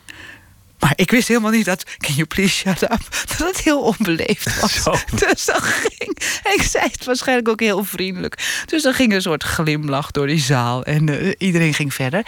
En toen heeft Ist van Sabo heeft toen een briefje over de tafel geschoven naar de producent, een andere producent, en gezegd: deze vrouw gaan we vragen voor die twee films. En dat was. Uh, hoe heet die een nou? De andere was Sweet Emma de Bubbe. Dat is eigenlijk ook een van de mooiste films waar ik in heb gespeeld. Een Hongaars verhaal. Ik vind het wel mooi, zo'n zo, zo jonge vrouw uit Overijssel, nog, nog een Ja, beetje bleu, wat, die, die dan ineens tussen de, de, de grote vissen mag zwemmen en, en, Ja, het ik toch denk- gered heeft. Ja, maar ik denk dat het wel heeft te maken met die nuchterheid waarmee ik ben opgevoed. Ik, ik, ik, ken, ik adoreer ook bijvoorbeeld niemand. Ik heb heel veel respect hoor voor heel veel mensen. Maar het zou je nooit naar de kop stijgen en je zult ook nooit verbouwereerd zijn doordat, doordat het allemaal zo'n indruk maakt. Nee. Je, je kwam op een zeker ogenblik eh, je eerste echtgenoot tegen Jan Opbeek, muzikant. Ja. Jan O, ik, ik, eh, ik weet hem nog van vroeger. Van- Leiden. van Leiden, waar die, waar die in een band zat. Die heette Gratis Bier. En dan stond er aanstaande vrijdag gratis bier. Dan zat het café vol en dan kwamen ze op en dan zeiden ze... hallo, wij zijn gratis bier. En dan zat het vol, hè? En dan zat het stampvol. En het leuke was dat het elke week werkte... omdat dat de leienaar toch denkt... nou ja, misschien is het dit keer wel gratis bier. God, weer die jongens. Nou ja, vooruit. Relatief eh, onverwacht in jouw leven, naar ik heb begrepen... kreeg je de, de, de aandrang om, om, om moeder te willen worden. Ehm, nou, het was, ik weet niet, het was zo dat eh, toen ik Jan ontmoette, toen wilde hij eigenlijk direct kinderen. En ik dacht, nou, dat weet ik niet. Ik moet nog eens even kijken of dat wel lukt. Of die relatie wel goed gaat, want ik wil niet eh, straks achterblijven, ongetrouwd en dan nog met een kind. Maar na drie jaar dacht ik van, eh, het is oké. En ik zag mijzelf ook niet als moeder. Ik had altijd zo'n beeld van Jan, die heel leuk is met kinderen. Eh, zag ik dan van Jan en een kindje op het strand. Die waren aan het spelen. En ik stond dan 30 meter verderop. En dan stond ik ernaar te kijken. En ik dacht, ik mag pas een kind willen als ik daar ook bij sta in mijn beeld. En dat kwam maar niet. Totdat mijn moeder op een gegeven moment ziek werd en, en bleek dat ze kanker had en niet lang meer te leven had. Toen was ik in Australië aan het filmen. En op dat moment is er iets bij mij gedraaid. En zag ik op het strand moeders met kinderen lopen. En toen dacht ik, oh wat zou het fijn zijn als wij ook een kind zouden kunnen krijgen. Om, ik denk om het leven door te geven. Je had ineens het gevoel dat je in een soort lijn stond. Ja, ja zo Van, is er valt een generatie weg. Ja, En wat komt er na mij? ja. Jouw dochter heeft een tijd ge- gespeeld met de gedachte om actrice te worden. Althans, ze heeft geacteerd. En, en dat, dat werd al vrij jong best een, een aardige carrière al. ja Wat vond jij zeggen. Ik vond het, eh, zolang zij het eh, leuk vond, was ik blij voor haar. En ehm, ik had daar niet zoveel van te vinden, vond ik. het is in haar leven gekomen en ehm, ze vond het hartstikke leuk vanaf dag één. En ze heeft talent. Dat zie ik echt. Ehm, en het mooie was natuurlijk dat ik haar op een bepaalde manier kon begeleiden als zij daarom vroeg. En ik kon haar wegwijs maken. En, en ze wist natuurlijk al heel veel, omdat ze van kinds af aan heeft gehoord. Dus heel veel dingen waren voor haar niet nieuw. Wat wel nieuw was, net als voor mij, daar zit een, een overlapping, is de, het succes wat ze had. Dat ze dat moeilijk vond om daarmee om te gaan. Ze vindt het spelen heel erg leuk. Ze, ze zei, maar ze is gestopt, hè? Ja. Twee jaar geleden. Achtste groepers huilen niet was het grootste succes. En ehm, ze werd overal herkend. We gingen met z'n tweeën naar Spanje. En dan werd zij herkend. En dan liepen de kinderen achter haar aan. Want als kindersterretje heb je heel veel fans. En kinderen hebben natuurlijk geen, geen grens. Dus die rennen gewoon op je af. En die roepen dan... Akkie, Akkie, kijk, dit is Akkie. En dan was het Hanna. En zij vond dat verschrikkelijk. Ze had ook het idee dat haar het leven werd afgenomen. En dat ze niet vrij kon rondlopen. En ehm, twee jaar geleden zei ze: Mam, ik stop ermee. Ik heb het idee dat mijn hele leven al vast ligt. Iedereen roept: Je bent zo'n goede actrice. En, ehm, en dat is wat je moet gaan doen. En dat ga je ook doen. Ten eerste zegt ze: Ben ik nu misschien nog een goede actrice. Maar als ik, als ik straks de toneelschool heb gedaan. zijn er acht meisjes die heel goed zijn. Dus ik ben nu nog goed omdat ik zo jong ben. En er niet zoveel jonge kinderen zijn die, die dat nu kunnen. Dus dat zegt niks over de toekomst. ten tweede, zegt ze, wil ik alleen maar in projecten staan waarbij ik de mensen aardig vind, waarbij het project goed is, een goed script, een goede rol met een goede ontwikkeling. Nou, zegt ze, dan ben jij mijn voorbeeld. En sorry, mam, je hebt een prachtige carrière, maar je hebt eigenlijk altijd zorgen, zei ze tegen me. En wat, wat is ze dan gaan doen? Wat, wat is nu het eh, plan? Nu doet ze eh, culturele en maatschappelijke vorming. Eigenlijk jouw carrière andersom. Ja, precies. Dat was ook wilde- zo grappig. Ze wilde had- dat eerst en werd actrice en, en je dochter doen nou, precies doet- omgekeerd. is precies het omgekeerde. En, maar het feit dat ze zei dat ik altijd zorg heb, daar kom ik even op terug. Hè, want dat heb ik niet. Maar ik, ik ben altijd heel, heel kieskeurig. En er zijn wel eens momenten dat ik denk van hoe moet dat nu? En dan komt het altijd weer goed. Dus het is niet dat alles altijd van een leien dakje gaat. Zoals je nu zou kunnen denken met mijn cv. Maar toen zij terugkwam, ze ging eerst naar toegepaste psychologie, ging ze kijken. Toen kwam ze terug, zei ze: Mam, ik heb het gevonden. Ik weet wat ik ga worden. Dit ben ik. Ik zei: Wat is het dan? Daar waar cultuur en maatschappij elkaar raken. Zei: Joh, hartstikke leuk. En ik dacht: Dat is eigenlijk gewoon een sociale academie. Cultureel werkster. Ik vind het geestig hoe alles Ja, terugkomt en, en, en dan toch in, in een soort, soort lijn zit. Je, je carrière hebben, hebben, hebben we wel besproken en, en hoe, hoe, hoe goed het gaat. Maar die serie Brussel, daar zit nog een ander thema in... wat, wat ik ook wel interessant vind. Namelijk dat die macht in die stad zit. Ja. Die Europese macht. En al die mensen die ook in die stad zitten. En dat het eigenlijk werelden zijn die elkaar niet raken. Dat vind ik zo'n mooi thema. Daarom ben ik wel nieuwsgierig naar die serie. En volgens mij heeft Leon de Winter ook geprobeerd dat erin te leggen. Van wat heeft die samenleving nog te maken met dat bestuur? Is dat, is dat iets dat jou bezighoudt? Ja. En dat is niet alleen door de serie hoor. Dat is ook door wat er aan de hand is in de wereld. Dat vind ik, dat raakt me echt. En ik had een eh, boek meegenomen. Want ik heb dit hele weekend zitten lezen, omdat we niet meer hoeven te repeteren. In de vooruitgang. Tien redenen om naar de toekomst uit te kijken. Van Johan Norberg. En dat is een fantastisch boek, vind ik. Mag ik daar een heel klein stukje over vertellen? Ja, tuurlijk. Ja. Dat, is het, dat, dat staat op de pagina als je het opent. Hè? Hij schrijft: We worden elke dag geteisterd door het nieuws over hoe erg het met de wereld gesteld is. Die lijkt op de rand van de afgrond te balanceren. En toch, dubbele punt, we hebben meer vooruitgang geboekt in de afgelopen 100 jaar dan in de eerste 100.000. De afgelopen 25 jaar hebben elke dag 285.000 meer mensen toegang gekregen tot veilig water. En in de afgelopen 50 jaar is de armoede in de wereld meer afgenomen dan in de voorgaande 500 jaar. Met welke maat je wat ook maar meet. Nagenoeg alles staat er opmerkelijk beter voor dan sinds mensenheugenis ooit het geval is geweest. En toch lees je alleen maar sombere geluiden. Stemmen mensen uit onvrede. Ja. En dat is omdat mensen De burger is de boos, geschiedenis zijn vergeten. Want als je de geschiedenis bekijkt, en dan heb ik het over honderden jaren terug, was het heel erg. Maar door de, door de verlichting en de industriële revolutie zijn we een andere manier van denken hebben we gekregen. Hebben we welvaart, is er vooruitgang. En we hebben het gered. En mensen lossen nog steeds veel meer op dan dat ze stuk maken.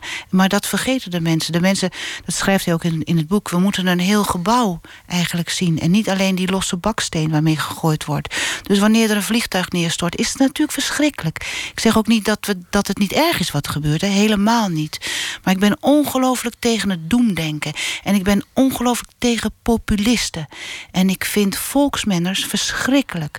En ik kan me niet voorstellen dat dat, dat, dat, dat. Ja, ik kan me heel moeilijk. Ik weet wel waarom mensen eh, dat soort mensen volgen.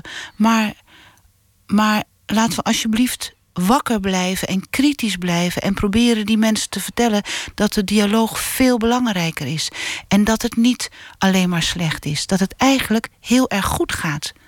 Maar je, je maakt je zorgen over, over wat dan heet het politieke klimaat. Maar hoe zie je je eigen bestaan in de geschiedenis? Want je, hebt nu al een aardige poos op, op planeet Aarde erop zitten. Wat zeg je mijn bestaan in de geschiedenis? Ja, want, want dat- je bent eigenlijk een klassiek voorbeeld van iemand die zich heeft ontworsteld aan de afkomst, die, die, die een eigen pad heeft begaan. Ja, maar Als je het hebt over zeggen? vooruitgang. Nou, ik, ik ben benieuwd hoe je, hoe je daar tegenaan kijkt. Of je dan nu je zorgen maakt of dat voor je kinderen er nog wel in zit. Of Ik, ik, maak me, ik, kijk, ik maak me zorgen, maar ik geloof ook heel erg in het goede. En ik geloof in dat mensen, uh, de meeste mensen redelijk kunnen denken. En uh, ik, ik begrijp dat mensen boos zijn, maar ik hoop ook dat mensen kunnen bedenken dat uit boosheid handelen niet slim is. Ik bedoel, boosheid is geen slechte emotie, hè? Laten we blij zijn dat we ook boos kunnen worden. Want het betekent ook dat je je om iets geeft. Maar vanuit boosheid roepen en schreeuwen en handelen, dat is niet slim. Laten we dan met elkaar redelijk praten en de verschillende hoeken bekijken en proberen in verbinding te blijven met elkaar. Ik denk dat, dat de kiezer uh, vaak bedonderd wordt, maar ik denk dat hij ook bedonderd wil worden. Dat mensen zo graag in iets willen geloven dat ze, dat ze makkelijke prooi zijn om belazerd te worden. En dan heb ik het niet alleen over, over uh, rechtspopulisten. Ik denk dat alle politici dat in zekere zin doen. Ja, maar je hebt natuurlijk ook idealisten. Bedoel, politiek is een spelletje, want we, uh, als je het over Brussel hebt... en ik moest me in de politiek gaan verdiepen, meer dan ik normaal gesproken doe... wat ik natuurlijk hartstikke leuk vind. En dan uh, heb ik de biografie over Nelly Smit-Kroes gelezen. En dat is altijd zo leuk van de projecten die ik doe... dat je dan denkt, oh, nou kan ik eens even heel veel over Alzheimer gaan lezen. Oh, nu ga ik me in Rembrandt verdiepen. Zo, dat levert dan altijd weer wat op. En, en de politiek is een spelletje, maar dat wil niet zeggen dat het altijd een negatief spelletje is. Het is een spel waarin we proberen het beste te maken van wat, wat, van wat er op tafel ligt. En daarin heb je idealisten die, die het beste met de mensen voor hebben. Je hebt mensen die alleen maar uit zijn op macht, die eigenlijk helemaal niet bezig zijn met de mensen om hen heen, maar die gewoon een eigen laadje willen vullen. Punt. Wel heel mooi thema voor een serie op dit moment. Ja. Brussel. Ja. Ik ben heel benieuwd eh, naar de serie. En ik ben ook heel benieuwd uh, wat er verder gaat gebeuren met, eh, met het stuk waarin je speelt, met, met de vader. Ja. Wat, wat hoop je eigenlijk verder dat er nog op je pad komt? Of, of denk je niet in dat soort termen? Nee, ik hoop allereerst dat er heel veel mensen naar de vader komen. En ik ga even zeggen dat 20 december de première in de Koninklijke Schouwburg in Den Haag is. Maar dat we ook in Amsterdam spelen. En dat is volgens mij 6, 7 en 8 januari. Dus dat moet ik even kwijt. Hè? Ja. Dat is voor het publiek wat moet komen. Wat hoop ik nog meer? Ik zou heel graag een keer met mensen werken als André van Duin of Tineke Schouten. Dat is weer heel wat anders. Ja, nou kijk je op, hè. Ja. Maar dat is omdat het... Uh, ik heb zo'n respect voor die mensen. Die vakmensen die, die, het er, die zoveel uh, weten over ritme... en het plaatsen van grappen en, en comedie. Dat zou ik heel graag nog beter willen leren. Um, ik zou nog graag in heel veel mooie films willen spelen. Ik zou met de gebroeders Dardenne graag willen werken. Ik zou met, uh, nou ja... Genoeg. Genoeg. Johanna Terstegen, dank je wel. Leuk dat je te gast wilde zijn. En heel veel succes met alles dat er, uh, dat er aan zit te komen. Dank je. Zometeen gaan we verder met Nooit meer slapen. Twitter, het VPRO NMS. We zitten op Facebook en u kunt zich abonneren op de podcast via iTunes... of de website van de VPRO. vpro.nl slash Nooit meer slapen.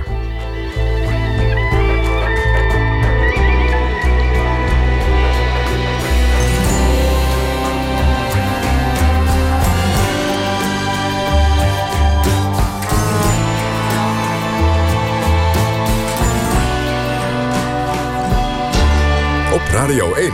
Het nieuws van alle kanten.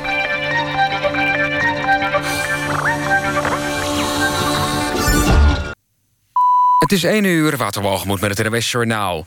Asielzoekers die vaak overlast hebben veroorzaakt... moeten met de jaarwisseling binnenblijven, vindt staatssecretaris Dijkhoff. Hij wil deze mensen huisarrest opleggen... en heeft daarover met burgemeesters gesproken. De burgemeester van Groningen luidde pas geleden de noodklok... over asielzoekers uit veilige landen die in Nederland misdrijven plegen. De afgelopen twee jaar is het aantal vrouwen met betaald werk niet gestegen.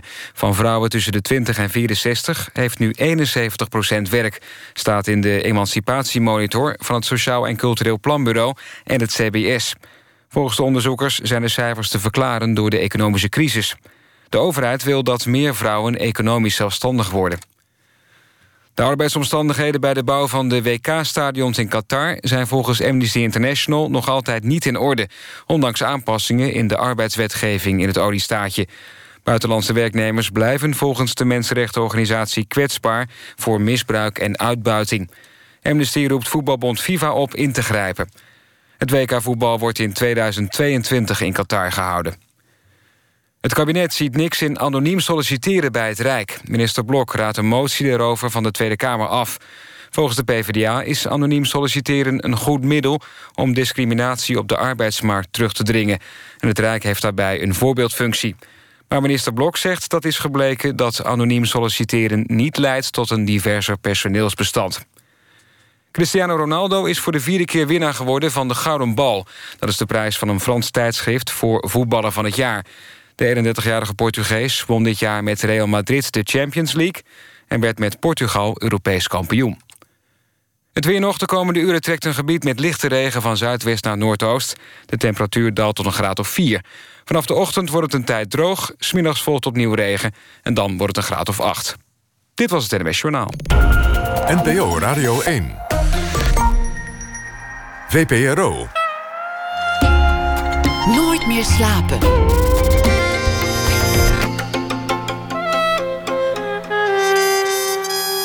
Met Pieter van der Wielen.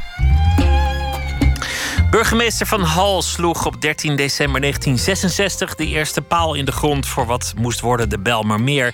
De meest comfortabele wijk van Amsterdam was het plan. Wat is daarvan gekomen? Hoe is het daar in 2016? Zometeen een verslag van Nicole Terborg, onze verslaggever, die er zelf ook woont. Architect Koen van Velsen komt op bezoek. Architect van het jaar mag hij zich noemen. Donderdag krijgt hij de prijs. En hij is onder meer verantwoordelijk voor het nieuwe station van Breda. Alma Matthijs zal deze week elke nacht een verhaal voor ons maken bij de voorbije dag. Schreef toneelstukken, verhalenbundels en twee romans. Alles is Carmen en De Grote Goede Dingen. Alma Matthijs, goeienacht. Goeienacht. Ja, vertel eens, de wereld, de wereld. Hoe moet het met de wereld en hoe was het vandaag? Nou, ik wilde toch nog eventjes Peter van Straten herinneren... als je ja, dat vind toelaat. Ik, dat, dat vind ik natuurlijk goed. Ja, heel mooi, heel mooi. Nee, want hij heeft toch ook voor mij heel veel betekend. Het was namelijk, eh, ik was hoofdredacteur van de Climax, de schoolkrant op het Montessori Lyceum in Amsterdam. En eh, wij bedachten om een stripnummer te maken. En eigenlijk zijn we toen gewoon een lijstje gaan maken van... oh, wie zijn nou eigenlijk de beste striptekenaars in Nederland? En toen kwamen we uit op Peter van Straten, Fokke en Sukke, ehm, Marten Toonder. En toen dachten we, nou, laten we die gewoon eens bellen. En toevallig zeiden ze allemaal ja. En toen hadden we ineens een, een, een, eh, een schoolkrant gevuld met de beste striptekenaars van Nederland. En uh, kwamen we ook te spreken met hem. En het was een heel leuk en vreemd interview geworden. Hij ontving ons op de eerste klas restauratie op het uh, Centraal Station in Amsterdam heel lang gepraat. En hij ging ook vertellen hoe hij dan zelf voor de schoolkrant schreef. En een tikkeltje cynisch. ik heb die schoolkrant hier nog liggen. En dan was één quote. Ja, het zijn altijd maar weer diezelfde mensen die de schoolkrant moeten volschrijven. En dan een dikke knipoog naar ons. Dus het was eigenlijk een heel leuk en, uh, lief gesprek. En uh, ja, dat ging dan ook nog verder dat hij vertelde dat soms als hij dan um, uh, dingen maakte waar hij niet tevreden mee was. Dan maakte hij er grote proppen van en dan stopte hij het in een vuilnis. En dan zette hij het aan de kant van de straat. Maar dan waren er alweer zulke grote fans die gewoon door zijn vuilnis gingen... en die tekeningen eruit visten en vervolgens naar het antiquariaat brachten... en er daar geld voor vroegen. En dan zag hij ze overigens weer daar. Dus uh, toen had hij maar besloten om een papierversnipperaar te kopen. Nou ja, allemaal dat soort wat fantastische verhalen Wat een mooie anekdote. Ja. Ik ben benieuwd naar het verhaal dat je hebt uh, geschreven bij deze dag. Ja, ik heb een pasties gemaakt. Voor Peter van Straten. Een vrouw van rond de 50 staat stil voor een etalage. Haar man loopt door. Doet alsof hij niet doorheeft dat ze iets wil bekijken. Het is avond. De winkels zijn al lang gesloten. De tas van kalfsleer is het enige wat achter de ruit staat. Verlicht met een spotlight, rustend op een fluwelen kussen. Precies erboven hangt een takje mirre. De vrouw bukt nog iets dichter naar de ruit toe en tuit haar lippen. Met een zucht draait haar man zich om en slentert terug over het voetpad dat hij net heeft afgelegd. Zwijgend gaat hij naast zijn vrouw staan en slaat zijn armen over elkaar. Een kille wind waait door de winkelstraat, waarop het echtpaar na niemand meer loopt. Zonder om te kijken vraagt ze... Herman, met wie was jij laatst ook alweer vreemd gegaan? De man zegt niets. Hij bestudeert de openingstijden op de ruit. Naar Peter van Straten. Een, eh, een hommage. Ja. Absoluut. Ja, twee jaar geleden was hij nog, eh, nog te gast hier. Een, eh, ja, een bijzonder man met, met een fantastisch oeuvre dat hij nalaat. En een ook vooral heel erg aardige, vriendelijke, zachtaardige man. Ja, Iets wat schuchter. En ja, jammer dat hij er niet meer is. Alma Matthijs, dank je wel. Eh, We spreken morgen. elkaar morgen. Tot morgen. Ja. Ze zijn met z'n vijven, ze komen uit Londen, ze bestaan een jaar. De band heet Totally en het eerste daadwerkelijk uitgebrachte liedje heet Falling Apart.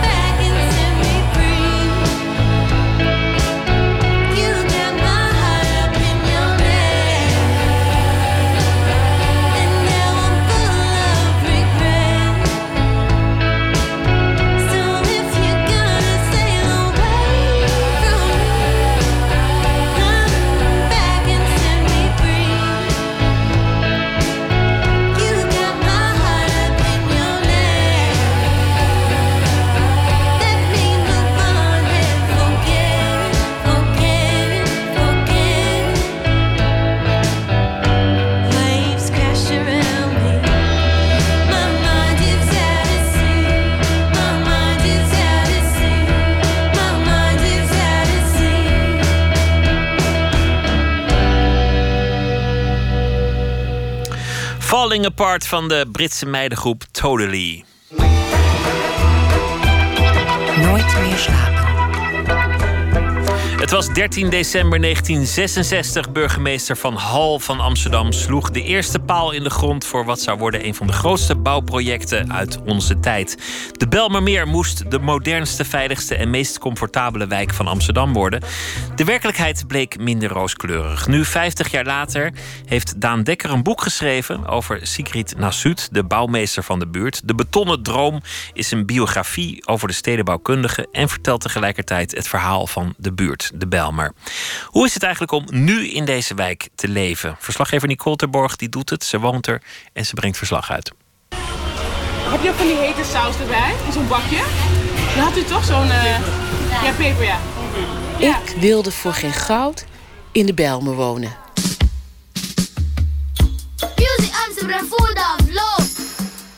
Het is begin jaren 80. Ik drink rode Fernandes en ik eet paella.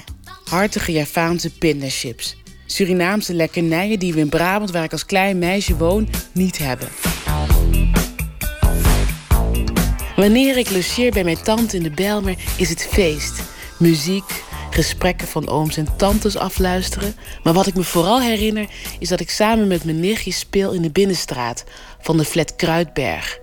Eén van de twee flats, waar later, op 4 oktober 1992, een Boeing 747 op neerstort. Het toestel heeft zich in de flat Kruidberg geboord, in de wijk Groenhoven. Onduidelijk is nog hoeveel slachtoffers er zijn gevallen. Mijn tante is ten tijde van de Bijlmerramp al verhuisd naar het Amsterdamse Watergraafsmeer. In de jaren 90 woon ik niet meer in het Brabantse Kuik, maar in Amsterdam. Ik woon eerst in het centrum en daarna noem ik de Indische buurt mijn thuis. En nog steeds wil ik niet in de Bijlmer wonen. Aan de rand van de polder staan de eerste complexen al overeind... van een satellietstad voor 110.000 inwoners.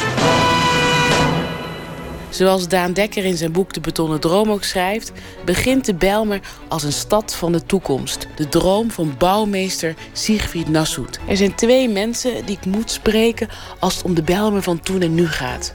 Hanna Beljot en Hans Moren. Ehm, zullen we het voor, hetzelfde doen als vorige week? Ja! Dan gaan we oversteken bij de stoplichten.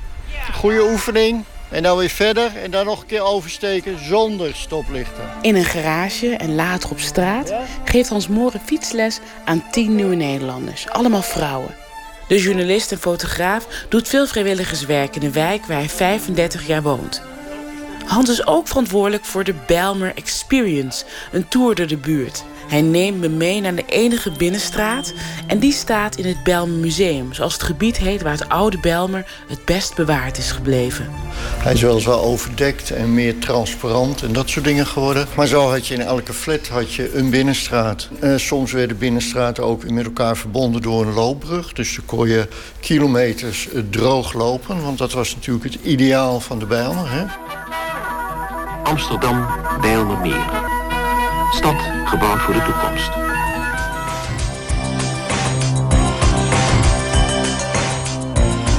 Het wonen in hoogbouwflats met veel groen en gescheiden verkeersstromen is geen succes.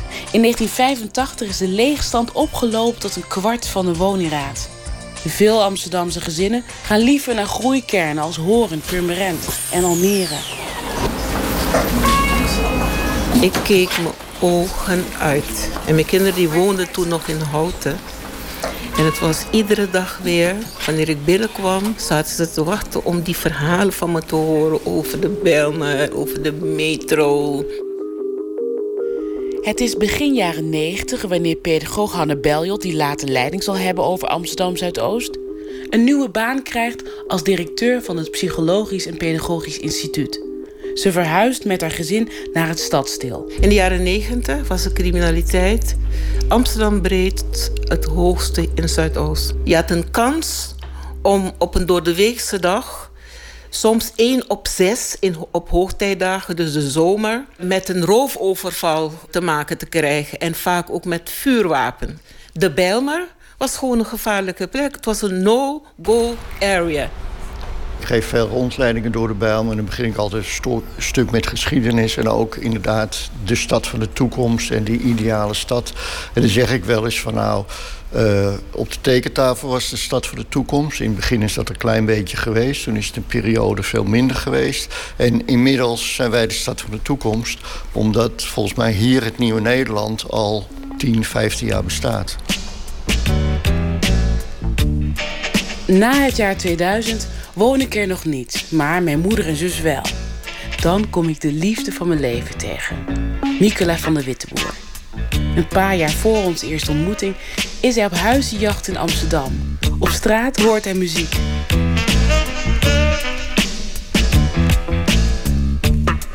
Ik was met de makelaar eh, veel plekken geweest in Amsterdam. En toen reden we eh, door Vensterpolder op een gegeven moment, ook een wijk eh, in de Belmer. En daar eh, stonden alle mannen buiten met een biertje te chillen. En, eh, en we waren allemaal lekker aan het eten. En de sfeer eh, ja, was zo goed. Ik dacht, eh, hier moet ik wonen. In 92 wordt besloten om de Bijlmermeer rigoureus te vernieuwen. Met drie invalshoeken. Ruimtelijke en sociale vernieuwing en verbetering van de leefbaarheid. Het idee om de Bijlmer te veranderen in een betere en leefbaardere plek is ontstaan vanuit het Rijk, die bijna 3 miljard tenslotte heeft gestopt in de vernieuwing van de Bijlmermeer. Het is, het, is geen kattenpis. De Bijlmermeer, de vernieuwing was een van de grootste, zo niet in toen ter tijd, het, het grootste vernieuwingsproject in dit land. Hoe komt het dat nu veel meer mensen hier willen wonen? Dat het een aantrekkelijker woongebied is? Ik denk sowieso doordat in de hele stad iedereen graag wil wonen. En de huizen zeer schaars worden. En ja, ik denk dat mensen ook gaan realiseren dat het hier ruim opgezet is. En re- relatief redelijk groen is. Ook in gebieden die volgebouwd zijn. Waarvan wij dan zeggen van goh, dat is, eh, wordt wel heel erg Phoenix-achtig. Vinden mensen die hier nog nooit geweest zijn de opzet heel ruim. En waar je nu staat ook, ja, kijk rond. Het is groen, het is ruim, het is, het is eh, rustig. Anne Berjot is van 1998 tot 2002 stadsdeelvoorzitter van Amsterdam Zuidoost. Een tijd van de grootste verandering in de wijk. Ze krijgt de begroting op orde. En onder haar bewind verbeteren de CITO-toetsresultaten en daalt de werkeloosheid. En belangrijke kopstukken bezoeken de buurt. Ze zijn er allemaal geweest. De keizer en keizerin van Japan.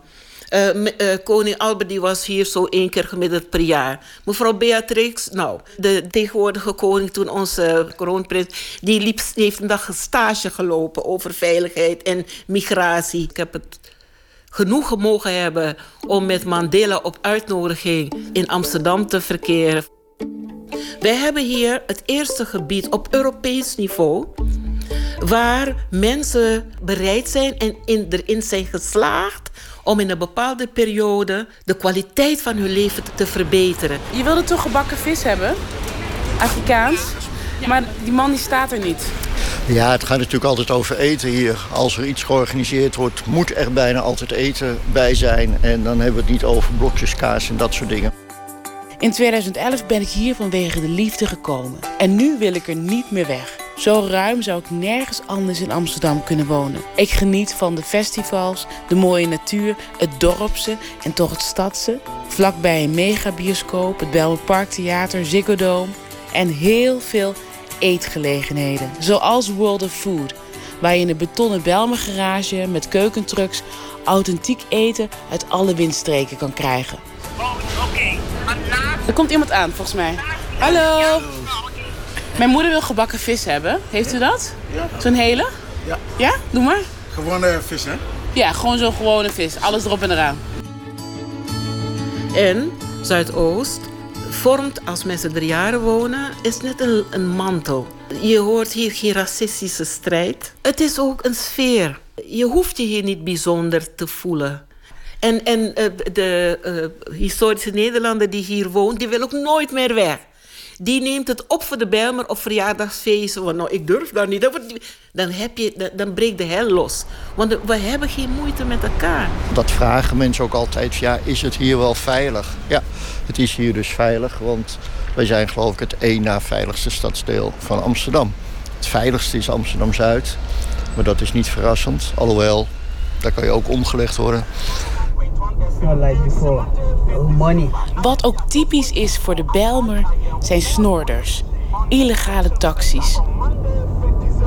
Nee, goed, vroeger kwamen taxis hier sowieso niet. Dat eh, was een soort no-go-area voor hun. Maar ik denk ook dat het een soort cultureel gegeven is. In andere landen is het veel gewoner om op die manier een taxi te nemen. En ik denk dat dat soort dingen een, een rol speelt hier. Ja goed, en dan botst het natuurlijk soms wel eens met de Nederlandse regelgeving. Het is nooit gelukt om dat op een goede manier op te lossen. De middenklasse groeit in de buurt en tegelijkertijd zijn er nog gezinnen die in armoede leven. Volgens Hanna Beljot is de Bijlmer geen achterstandswijk meer in fysieke zin. Ze maakt zich vooral zorgen om het onderwijs. Dat vind ik zo belangrijk. Dat is voor mij het centrale doel. Eh, het onderwijs is de afgelopen tien jaar hier schrikbarend achteruit gegaan. Vroeger op deze plek, hè, we komen nu weliswaar uit een garage... maar vroeger op deze plek stond natuurlijk ook een hele grote parkeergarage. Ja, oh, ja, welke dan? Uh, Grunder. Wie gaan dan met jou mee om door de wijk te lopen? Nou, mensen die nieuwsgierig zijn, sowieso. Want ik zeg altijd, de Bijlmer is een heel sterk merk. Heel Nederland kent het. Maar velen zijn er nog nooit geweest. Ik heb wel eens op een ondeugend moment gezegd... goed dat de rest van Nederland of Amsterdam niet weet... eh, hoe mooi het hier is. Anders waren ze met z'n miljoenen hier? gekomen. Dus, eh, maar goed, is in ieder geval... be- be welkom in dit stadsdeel.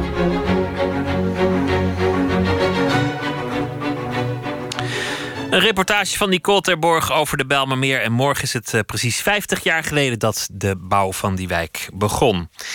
Hij was de zanger van de Libertines, Pete Doherty. En zijn nieuwe album heet Hamburg Demonstrations. En het nummer The Whole World is Our Playground.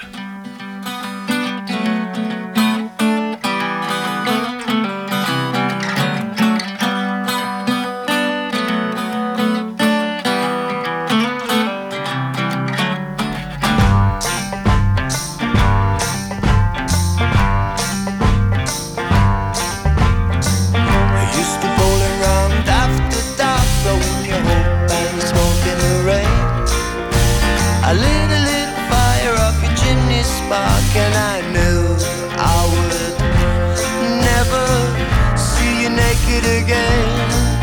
Now the whole world is our playground. The whole world is our playground. The whole world is our playground. Take the knot by the hand, set it on fire again. But I don't know, I don't know, I don't know just how to begin. A song from a hideaway, but I know that you know, I know that you've been where I've been. The one that's killing you every day, healing you anyway. Oh.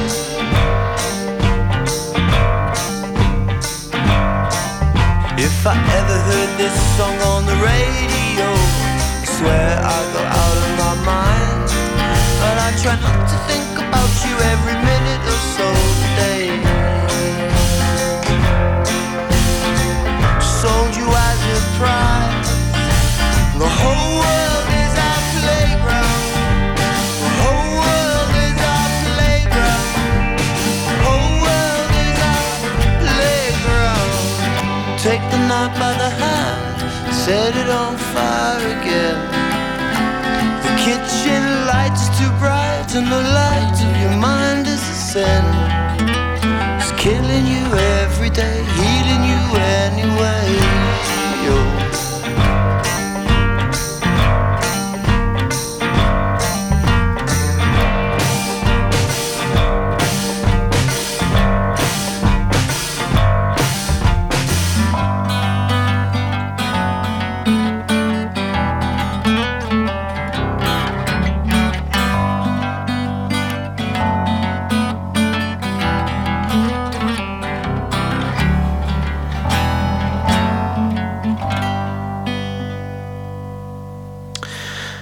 Was het enfant terrible van de Britse rock'n'roll Pete Doherty. En nu maakt hij gewoon muziek. The whole world is our playground. Open kaart.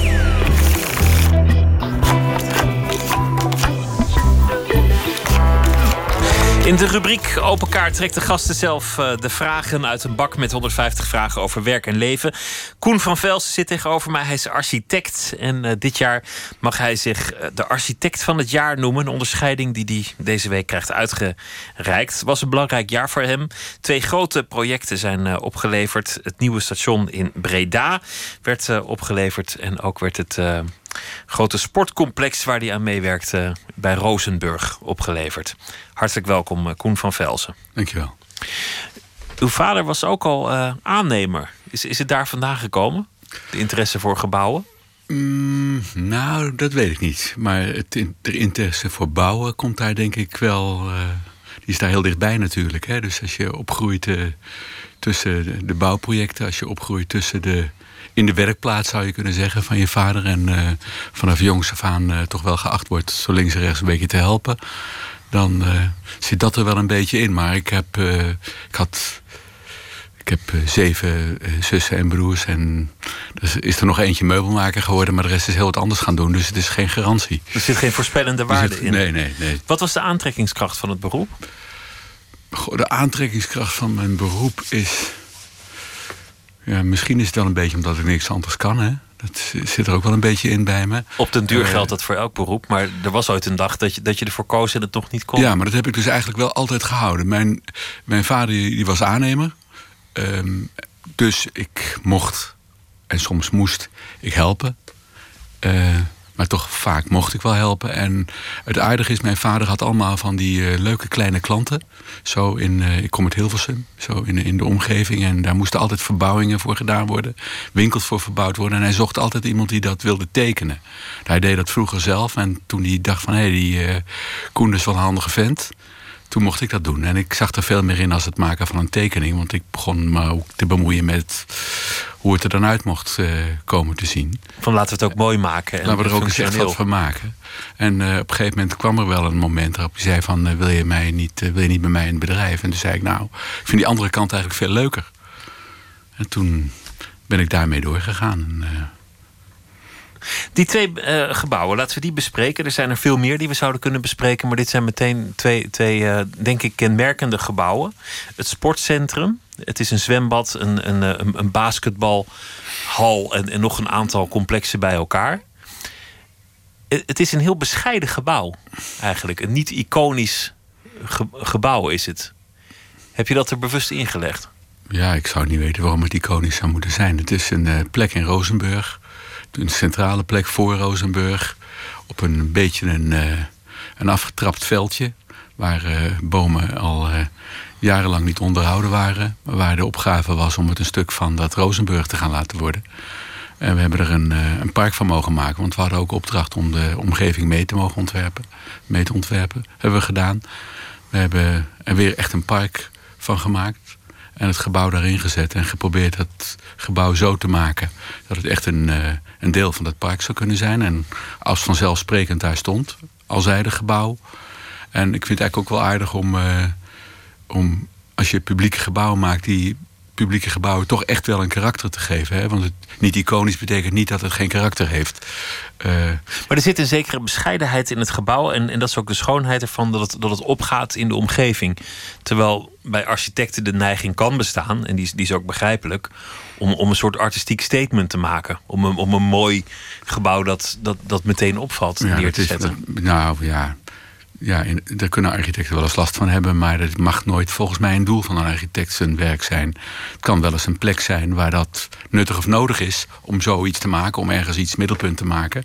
Maar dat zou dan ook de vraag moeten zijn die vanuit die plek of vanuit de omgeving komt. En anders kan je ook best een, eh, een gebouw maken wat eh, een bijdrage levert aan een groter geheel. Zonder dat het eh, er voor zichzelf zo staat. Tenminste, dat vind ik van gebouwen. Dus een zekere bescheidenheid zit daarin.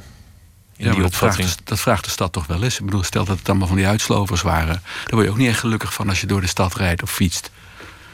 Het Dus ego moet af en toe eh, getemd worden. En het station in Breda, wat, eh, laatst was ik daar toevallig. En, en toen viel mij op eh, dat, dat het gebouw heel veel verschillende stenen heeft naast elkaar. Het, het heeft verschillende stijlen door elkaar. Ja. In, in, het, in het metselwerk. Stijlen niet, denk ik. Maar, Maar, wel, het, het is bijna, bijna alsof het, of het gebouw al een geschiedenis heeft, ook al is het net opgeleverd. Maar dat is wel een goede, goede samenvatting dan, want dat is precies wat het is. Eh, wat ik daar gedaan heb, is. eh, ik, heb een, ik heb de opdracht gekregen om een enorm complex te maken. Een complex met woningen, kantoren, eh, winkels, eh, 150 woningen. eh 20.000 meter kantoor, eh 7000 fietsen, 20 plekken voor de bussen, een treinstation, eh, pleinen. Dus eigenlijk een deel van een stad. Dat is ook eigenlijk wat dat plan is. Ik zeg wel eens, het is ook een station, maar we wilden dat echt een deel van die stad. Want je kunt er ook winkelen, zijn. eten, vergaderen, noem maar op. Dus Yes. het is eigenlijk een stad waar toevallig de trein ook langskomt. Precies. En eh, ik, ik wilde heel graag dat het ook een stuk van de stad zou kunnen worden. Dus we hebben een bakstenen gebouw bedacht. Maar het is nog steeds ontzettend veel bakstenen. De omgeving is van baksteen. Dus ik dacht, nou, we maken daar gewoon een bakstenen gebouw van. Alleen het is wel heel veel en heel groot in één keer. En wat ik merkte, toen we daar in, ik moet je zeggen, in 2005 al mee begonnen. Dat er met die verschillende opdrachtgevers, zo midden in de stad, wel. eh, en met heel veel mensen die daar iets over te zeggen hebben. eh, een plan ontstaat wat tussen 2005 en 2008 heel veel wijzigingen in zich kreeg. Eh, die wijzigingen komen voort uit voortschrijdend inzichten, gewijzigde inzichten, geweigerd programma en eh, kosten eh, die te hoog waren, waardoor je het weer moest eh, bezuinigen. Dus al die dingen die gebeuren in grote plannen, dat hoort er ook bij. En architecten hebben daar best, eh, dat is best lastig, hè? want je wil uiteindelijk gewoon dat ding in, in goede samenhang maken. En eh, ik zat steeds in mijn hoofd met het idee van hij is ook wel heel groot. En het is wel heel veel van datzelfde baksteen. En toen was ik een keer in, eh, eh, in, in Italië, eh, in Lucca. En daar stond, stond ik weer voor zo'n gevel. Hè, want we gaan niet naar Nieuwegein, naar een bakstenen gevel. Maar we gaan wel in Italië kijken. Dacht hoe komt dat nou? En een van de dingen waardoor dat komt, is ook omdat je de geschiedenis zo af kunt lezen in die gevels. De verschillende fases van het gebouw, Je ziet, de, eh, je de, ziet de ramen die dichtgezet zijn en de oorlog die er overheen is gekomen, ramen die er weer ingezaagd zijn. Dat maakt eigenlijk ook die gevels zo ontzettend de moeite waard om daar heel lang naar te kijken en om te ontdekken. Dus je ziet eigenlijk in, in Breda de, de, de bouwgeschiedenis al in de stenen. Het, het raam dat groter of kleiner moest worden. Of, of de, de, Ja. de Dus deur die er niet ik? kwam. Dus wat dacht ik toen ik terugkwam? Ik weet je wat ik doe? Eh, al die wijzigingen die ik gemaakt heb tussen 2005 en 2008, die codeer ik. Die geef ik een eigen steen. En die projecteer ik over elkaar heen. En daarmee maak ik in wezen, of start ik de geschiedenis. Want in wezen start de geschiedenis nu met het maken van het ontwerp. En dat heb ik, daar heb ik niet over nagedacht. Dus er zitten ook hele lelijke stukken in. En stukken in waarvan je kunt zeggen, goh, is best aardig geworden. Maar dat is gewoon de geschiedenis van het ontwerp die je daarin ziet. En, en vanaf En nu zal dat gebouw ook weer veranderen... omdat er winkels inkomen, uitgaan, eh, bedrijven ja, dus gaan er verhuizen. Weer, eh, ja. Dus dat gaat gewoon door. Nou ja, dat heb ik gemaakt. En daarmee had ik dus ook een, een, een, een, een, een thema ontwikkeld... waarmee ook die, die gevels, heel veel gevel, heel genuanceerd werd. En mensen die daar wonen ook kunnen zien... hé, hey, ooit zat er nog een raam meer in. Maar dat is blijkbaar bezuinigd. Het is ook een aangenaam gebouw. Het is eh, een gebouw waar, waar heel veel gebeurt, maar zo voelt het niet. Het, het, er zit een zekere rust in het gebouw. Dat is, heel knap gedaan met, met, met het licht. Een belangrijk jaar is, is 2016 en dan ook nog architect van het jaar. Wat, wat, eh, wat ga je doen met die titel? Heb je ook een, een agenda of een plan? Ik heb geen, titel, ik heb geen eh, plannen met, met de titel architect van het jaar. Ik vind het aardig, want het is de tiende keer dat die prijs uitgereikt wordt. En de negen voorgangers van mij die eh, hebben mij uitgezocht. eh, en dat vind ik wel aardig. Maar voor de rest is het jaar niet echt anders. Een opsteker, maar... Ja, natuurlijk. Dat is, dat is hartstikke fijn. En eh, zeer vereerd. Maar voor de rest gaan we gewoon door. Mooi. Laten we beginnen met de kaarten. Ik wil je vragen om een kaart te trekken. Oh ja. Dat is niks voor mij hoor, om dat te doen. Maar ik ga het doen. Wat staat erop?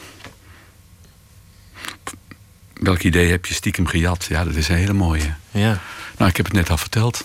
Dat is, een, dat is een idee, maar dat is niet echt een idee van iemand. Een beetje, wat, wat is jatten? Ik bedoel, eh, is een gebouw van baksteen maken jatten?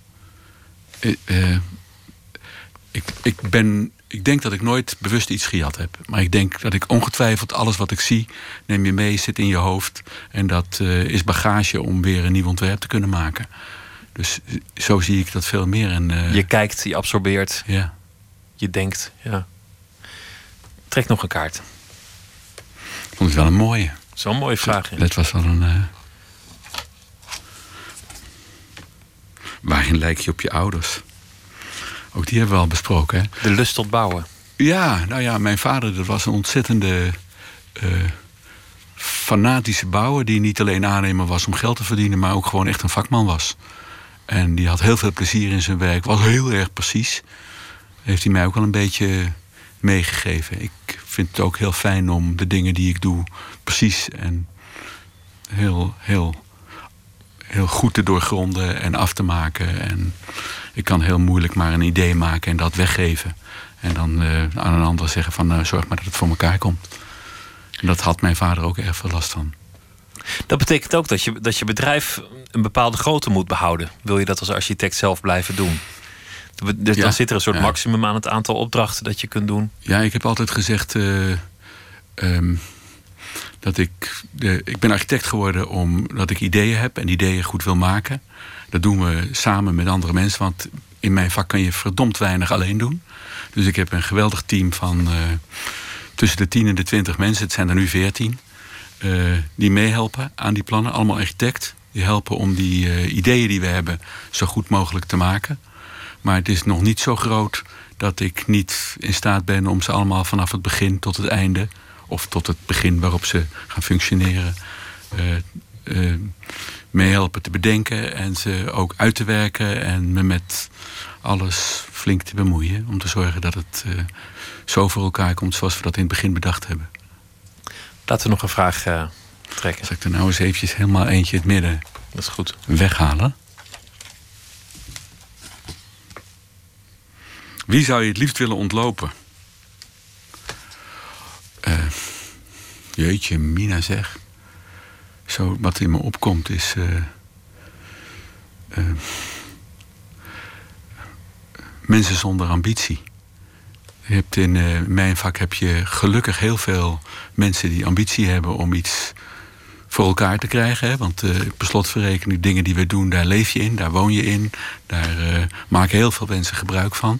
Dus die moeten ook gemaakt worden door bijvoorbeeld eh, allemaal partners die ook hun leven willen geven om dat goed voor elkaar te krijgen. En je hebt in ons vak ook mensen die dat alleen maar doen om vierkante meters weer te kunnen verkopen. Of om. Nou, bij kantoren heb je dat niet zoveel meer, maar die hadden we in het verleden heel veel. Mensen die kantoren alleen maar maakten omdat ze dan vierkante meters weer konden verkopen. Of weer door konden verkopen aan een belegger. Of weer konden verhuren. Die dus niet geïnteresseerd zijn in de dag die je doorbrengt in een gebouw. Terwijl dat juist. eh, De vruchten daarvan die, die zien we vaak om ons heen. Onder, onder meer op dit mediapark zijn er een aantal van dat soort eh, gebouwen te vinden. Maar ook langs de snelweg zie je vaak gebouwen waar echt geen, geen plannen Die- van die- ambitie die aan leegstaande gebouwen bedoel je? Ja, Ja, ja. die ook gewoon niet mooi zijn. Nee, maar in ieder geval zijn ze heel dom.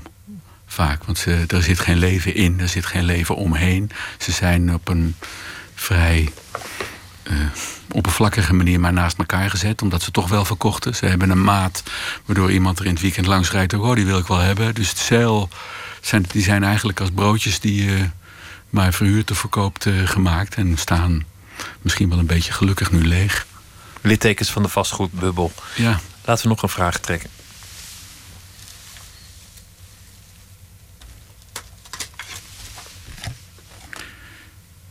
Vind je dat je genoeg verdient? Ja hoor. Tevreden? Ja, ik ben best tevreden, ja. Ik verdien af en toe veel en af en toe weinig. En eh, ik werk niet om... Ik heb het geluk dat ik niet hoef te werken om eh, veel te verdienen. Maar ik heb het geluk dat ik altijd wel voldoende verdien om te kunnen leven. En de mensen die met me werken ook. En eh, wat veel belangrijker is, is dat we ontzettende leuke opdrachtgevers... en ontzettend veel leuk werk hebben waar we de hele dag eh, lol en plezier in hebben. En dat is volgens mij eh, in ieder geval in mijn leven veel belangrijker als een beetje geld verdienen. Gefeliciteerd nogmaals met eh, de titel Architect van het jaar en de prijs. Koen van Velsen, hartelijk dank. Dankjewel. De band eh, Wilco heeft net een tamelijk goede plaat uitgebracht. Schmilco, maar we gaan een oud nummer van ze draaien. Van, nou ja, misschien wel een van hun mooiste nummers uit 2002. Jesus, etc.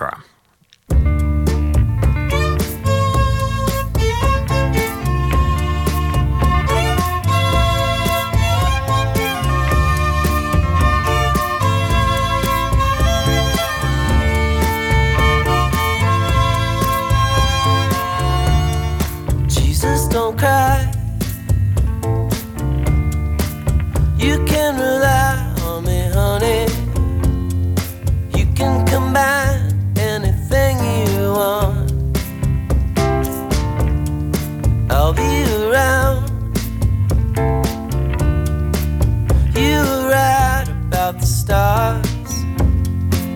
Each one is a setting sun.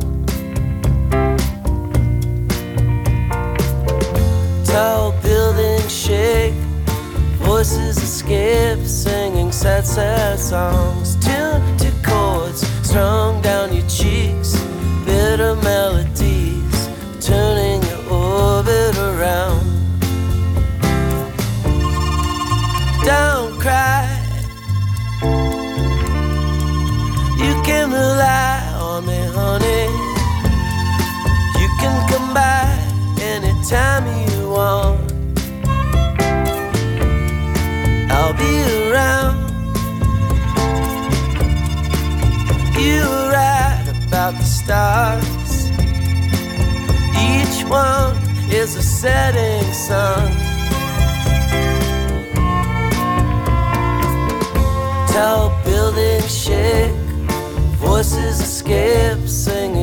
sad, songs. Tuned to chords strung down your cheeks, bitter melodies, turning your orbit around.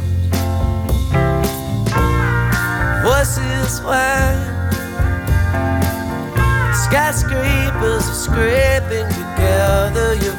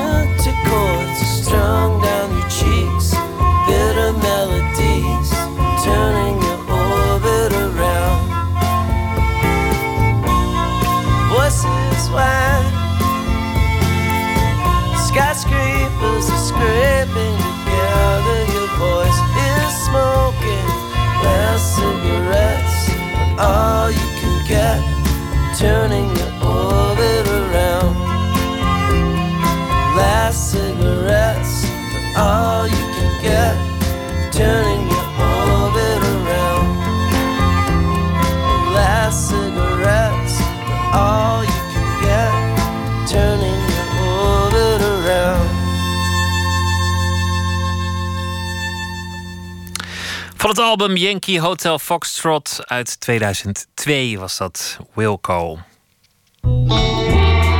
Nooit meer slapen.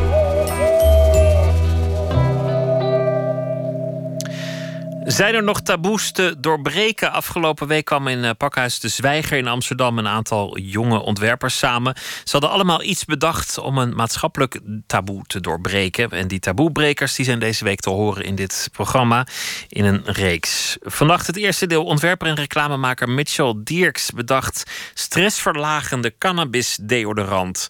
En hij heeft eh, zo zijn redenen om het wat negatieve imago van wiet te willen doorbreken. One fifth of the people working in the Netherlands are experiencing stress on a daily basis. Relief is de eerste deodorant die niet alleen je zweet weghaalt, maar ook je stress verlicht. Relief, the first deodorant that reduces your stress level. Relief is en het is gemaakt van, legal van cannabis. Er zitten bestandsdelen van cannabis in om de stressverlichtende werking te geven. Although it's legal to smoke it, the government tightens the rules for the use of cannabis every year. We mogen allemaal eh, wiet kopen bij de coffeeshops. Maar op het moment dat we wiet gaan kweken, dan mag het weer niet. But what most people are not aware of are the positive sides of cannabis. Recent studies show that cannabis is a potential cure to lots of diseases. Cannabis heeft een slechte imago, omdat het dan heel erg snel wordt gerelateerd eh, met de jointjes die je in een, eh, in een coffeeshop rookt. Een beetje smoeselig. Ja, precies. That's why it's time to change this bad image cannabis has. Let's focus on the good stuff. CBD is eigenlijk, eh, om makkelijk uit te leggen, is de tegenhanger van THC. Nou, dat kent iedereen van, eh, van lekker blowen en eh, lekker ergens zitten en, en je heel erg relaxed voelen. Eigenlijk de high krijgt, dat je, dat je high wordt. En CBD, dat is eigenlijk een soort van lichamelijke high. Dus daar voel je niet per se geestelijk heel erg, anders of totaal niet eigenlijk. Maar je wordt er wel heel erg relaxed van. Dat is ook een onderdeel, wat, van bestandsdeel wat legaal is in Nederland. Mensen met slaapproblemen gebruiken eh, even nu en dan eh, CBD-olie. Dat zijn die druppeltjes. Ehm, maar er zijn nu ook heel veel onderzoeken en, ehm, en ervaringen met kinderen met epilepsie bijvoorbeeld. En op het moment dat die die, die eh, CBD-druppels gebruiken, voelen ze zich ook veel, veel relaxed en hebben ze veel minder aanvallen. De medicijnen die zij normaal gesproken toegediend krijgen, die uit de farmaceutische industrie komen, die blijken op een andere manier eigenlijk dezelfde werking te hebben als CBD-olie of druppels. Maar die zijn veel minder schadelijk voor je lichaam. Ik vind het altijd interessant om thema's op te zoeken waar, waar mensen eh, een bepaalde mening over hebben. En om dat dan in, in te gaan graven en om te kijken wat er dan precies fout zit of wat er dan anders zou kunnen. Dus ik vind meer het oplossen van een, van een taboe in deze zin. Eh, of of dat, de beeldvorming daarover veranderen, vind ik heel interessant. Een op de vijf mensen ervaart dagelijks eh, stress. Ik dacht, ah, dat is een interessant gegeven, want CBD blijkt ook stress te kunnen verhelpen of verminderen, verlichten voor jezelf. En toen had ik op een gegeven moment een, een soort van spinsel in mijn hoofd. Oh, dat zou wel grappig zijn als je dan je zweet ook. Want je zweet als je veel stress hebt. Dus zou ik dit niet kunnen combineren waardoor je een deodorant kan maken die je zweet en stress weghaalt. Het werkt. ik heb eh, mijn prototypes heb getest bij, eh, bij een groep mensen. En die hadden er eh, positieve ervaringen mee. Ja, en je moet eh, reclamemakers natuurlijk altijd een beetje wantrouwen. Dat klopt inderdaad. nee, dat is ook het hele interessante van dat beroep. Maar het belangrijkste voor, eh, voor dit product eh, van, van Relief vind ik niet het verkoop van het product zelf, wat ik uiteraard hartstikke leuk vind. maar voornamelijk om het verhaal erachter te vertellen. En dat er in de medische wereld heel veel steken worden laten liggen. ehm, omdat er vanuit gegaan wordt dat cannabis slecht is. Ehm, en dat daarom er heel veel onderzoeken niet gedaan worden na- naar de, naar de werkingen van cannabis. Sowieso op het moment dat je in een laboratorium wil gaan experimenteren met, eh, met cannabisstoffen, is dat illegaal. Ehm, dat is ook een groot deel waarom er in Nederland heel weinig onderzoeken worden gedaan. Er zijn wel mensen die onderzoeken doen eh, die in Nederland gevestigd zijn, maar die laten dat dan eh, outsourcen aan de andere kant van de wereld waar die regelgeving eh, niet is of een beetje schimmig is. By working closely with scientists specialized in cannabis, we were able to select the finest cannabinoids like CBD, CBN, and CBC to create a pure stress relief experience that is 100% natural. Relief proves the positive sides cannabis has. Maar wat je wel ziet is dat in de Verenigde Staten eh, die markt steeds meer geopend wordt. Er is laatst ook een eh, school in eh, Colorado geopend eh, die de eerste university over cannabis research heeft opgezet. En de onderzoeken die eruit uitkomen, die kunnen ook weer de Nederlandse overheid bijvoorbeeld inspireren om de wetgeving aan te passen. Dat hoop ik tenminste. En Nicolaou sprak Mitchell Dierks over zijn cannabis-deodorant. Hij is het product nog verder aan het ontwikkelen. Hoopt het volgend jaar op de markt te brengen. Morgen deel 2 uit de reeks Taboe en Ontwerp. En dan gaat het over de vraag hoe om te gaan met ernstige ziekte. Lotte Rensen ontwikkelde een handleiding nadat haar beste vriend kanker kreeg. 2016 was ook het jaar van eh, de dode legendes in de popmuziek. Prince is ons ontvallen. We draaien een nummer van zijn meesterwerk uit 1987, Sign of the Times.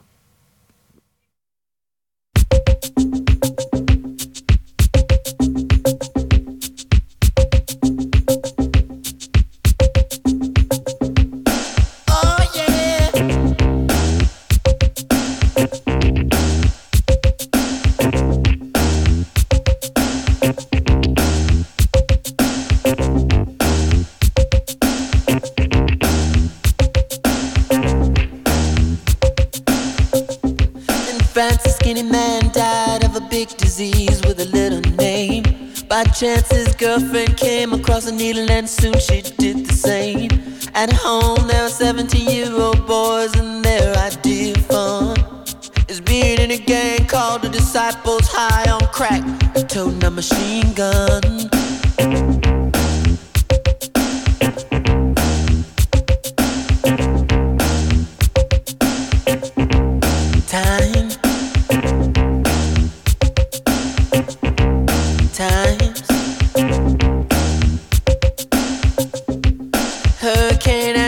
Ceiling off a church and kill everyone inside. You turn on the telly and every other story is telling you somebody died. My sister killed her baby cause she couldn't afford to feed it and was sending people to the moon. In September, my cousin tried reefer for the very first time. Now he's doing horse. It's June.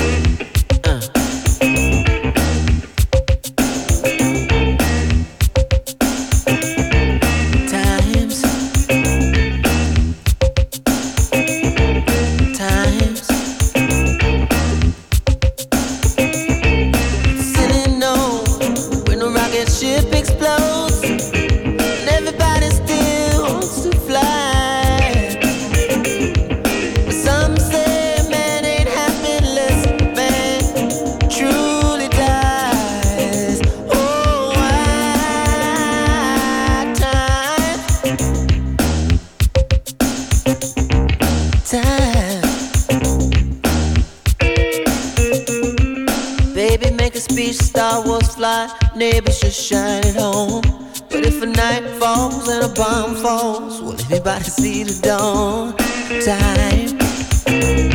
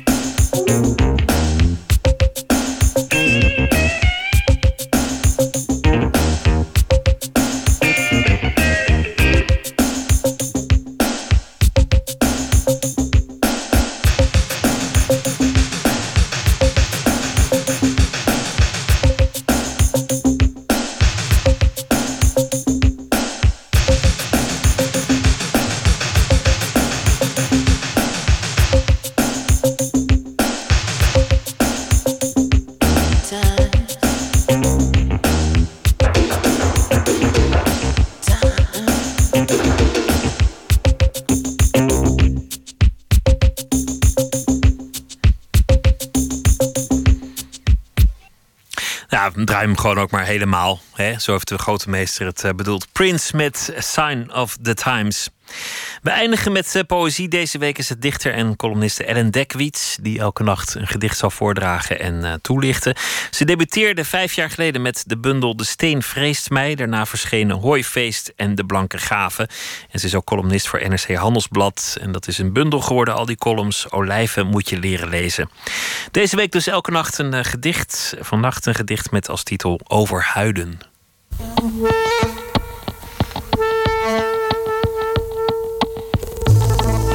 Over huiden. Onze huid heeft iets sinisters.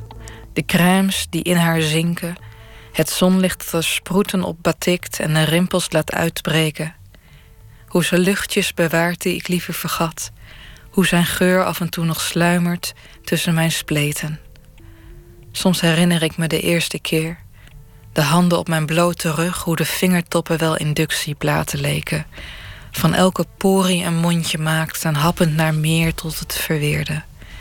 Ik trok weg van het bed, van alle beloftes, de uren vergeefs. Slechts gekleed in mijn huid wandelde ik richting de tuin. Ik hoorde hem huilen naar mij. Maar mijn huid zette het zonlicht al om in flinke vitamine. Maakte met iedere stap de botten sterker, de tanden harder. De laatste tijd bekruipt mij het gevoel dat ik, en niet alleen ik, maar ook de mensen om mij heen, steeds meer langs hun lichaam heen gaan leven. We bestaan vooral op digitale media, virtual reality, maar ons lichaam met de eigen klachtjes, de eigen krampjes en de eigen neigingen, nee, daar kijken we toch vaak een beetje langs heen. En je zou haast vergeten, zelfs in deze donkere dagen, dat onze huid een vitaminefabriek is. Zonlicht zet, vitamine, het zet zonlicht om in vitamine D. En zorgt ervoor dat alles aan ons geraamt en onze tanden harder en sterker en daarom ook functioneler wordt. En dat wou ik eigenlijk bezingen in dit gedicht. Wat een ode is aan wat onze huid vermag, naast dat het natuurlijk een afrodisiacum is tot relatiebinding. Over huiden. Onze huid heeft iets sinisters. De crèmes die in haar zinken, het zonlicht dat er sproeten op batikt en de rimpels laat uitbreken. Hoe ze luchtjes bewaart, die ik liever vergat. Hoe zijn geur af en toe nog sluimert tussen mijn spleten. Soms herinner ik me de eerste keer. De handen op mijn blote rug. Hoe de vingertoppen wel inductieplaten leken. Van elke pore een mondje maakte happen naar meer tot het verweerde. Ik trok weg van het bed. Van alle beloftes, de uren vergeefs. Slechts gekleed in mijn huid wandelde ik richting de tuin. Ik hoorde hem huilen naar mij, maar mijn huid zette het zonlicht al om in flinke vitamine, maakte met iedere stap de botten sterker, de tanden harder. Ellen Dekwits las het gedicht over huiden. Morgen in Nooit meer slapen komt actrice en theatermaker Abke Haring op bezoek. Vanwege de voorstelling De Dingen die voorbij gaan. De tweede couperusbewerking van Ivo van Hoven. Die eh, veel lof krijgt aan het eh, einde van het jaar. Werd gekozen tot een van de 100 meest invloedrijke denkers in de wereld. Nou ja, dat eh, zullen we morgen wel verder bespreken. En voor nu een hele goede nacht en graag weer tot morgen.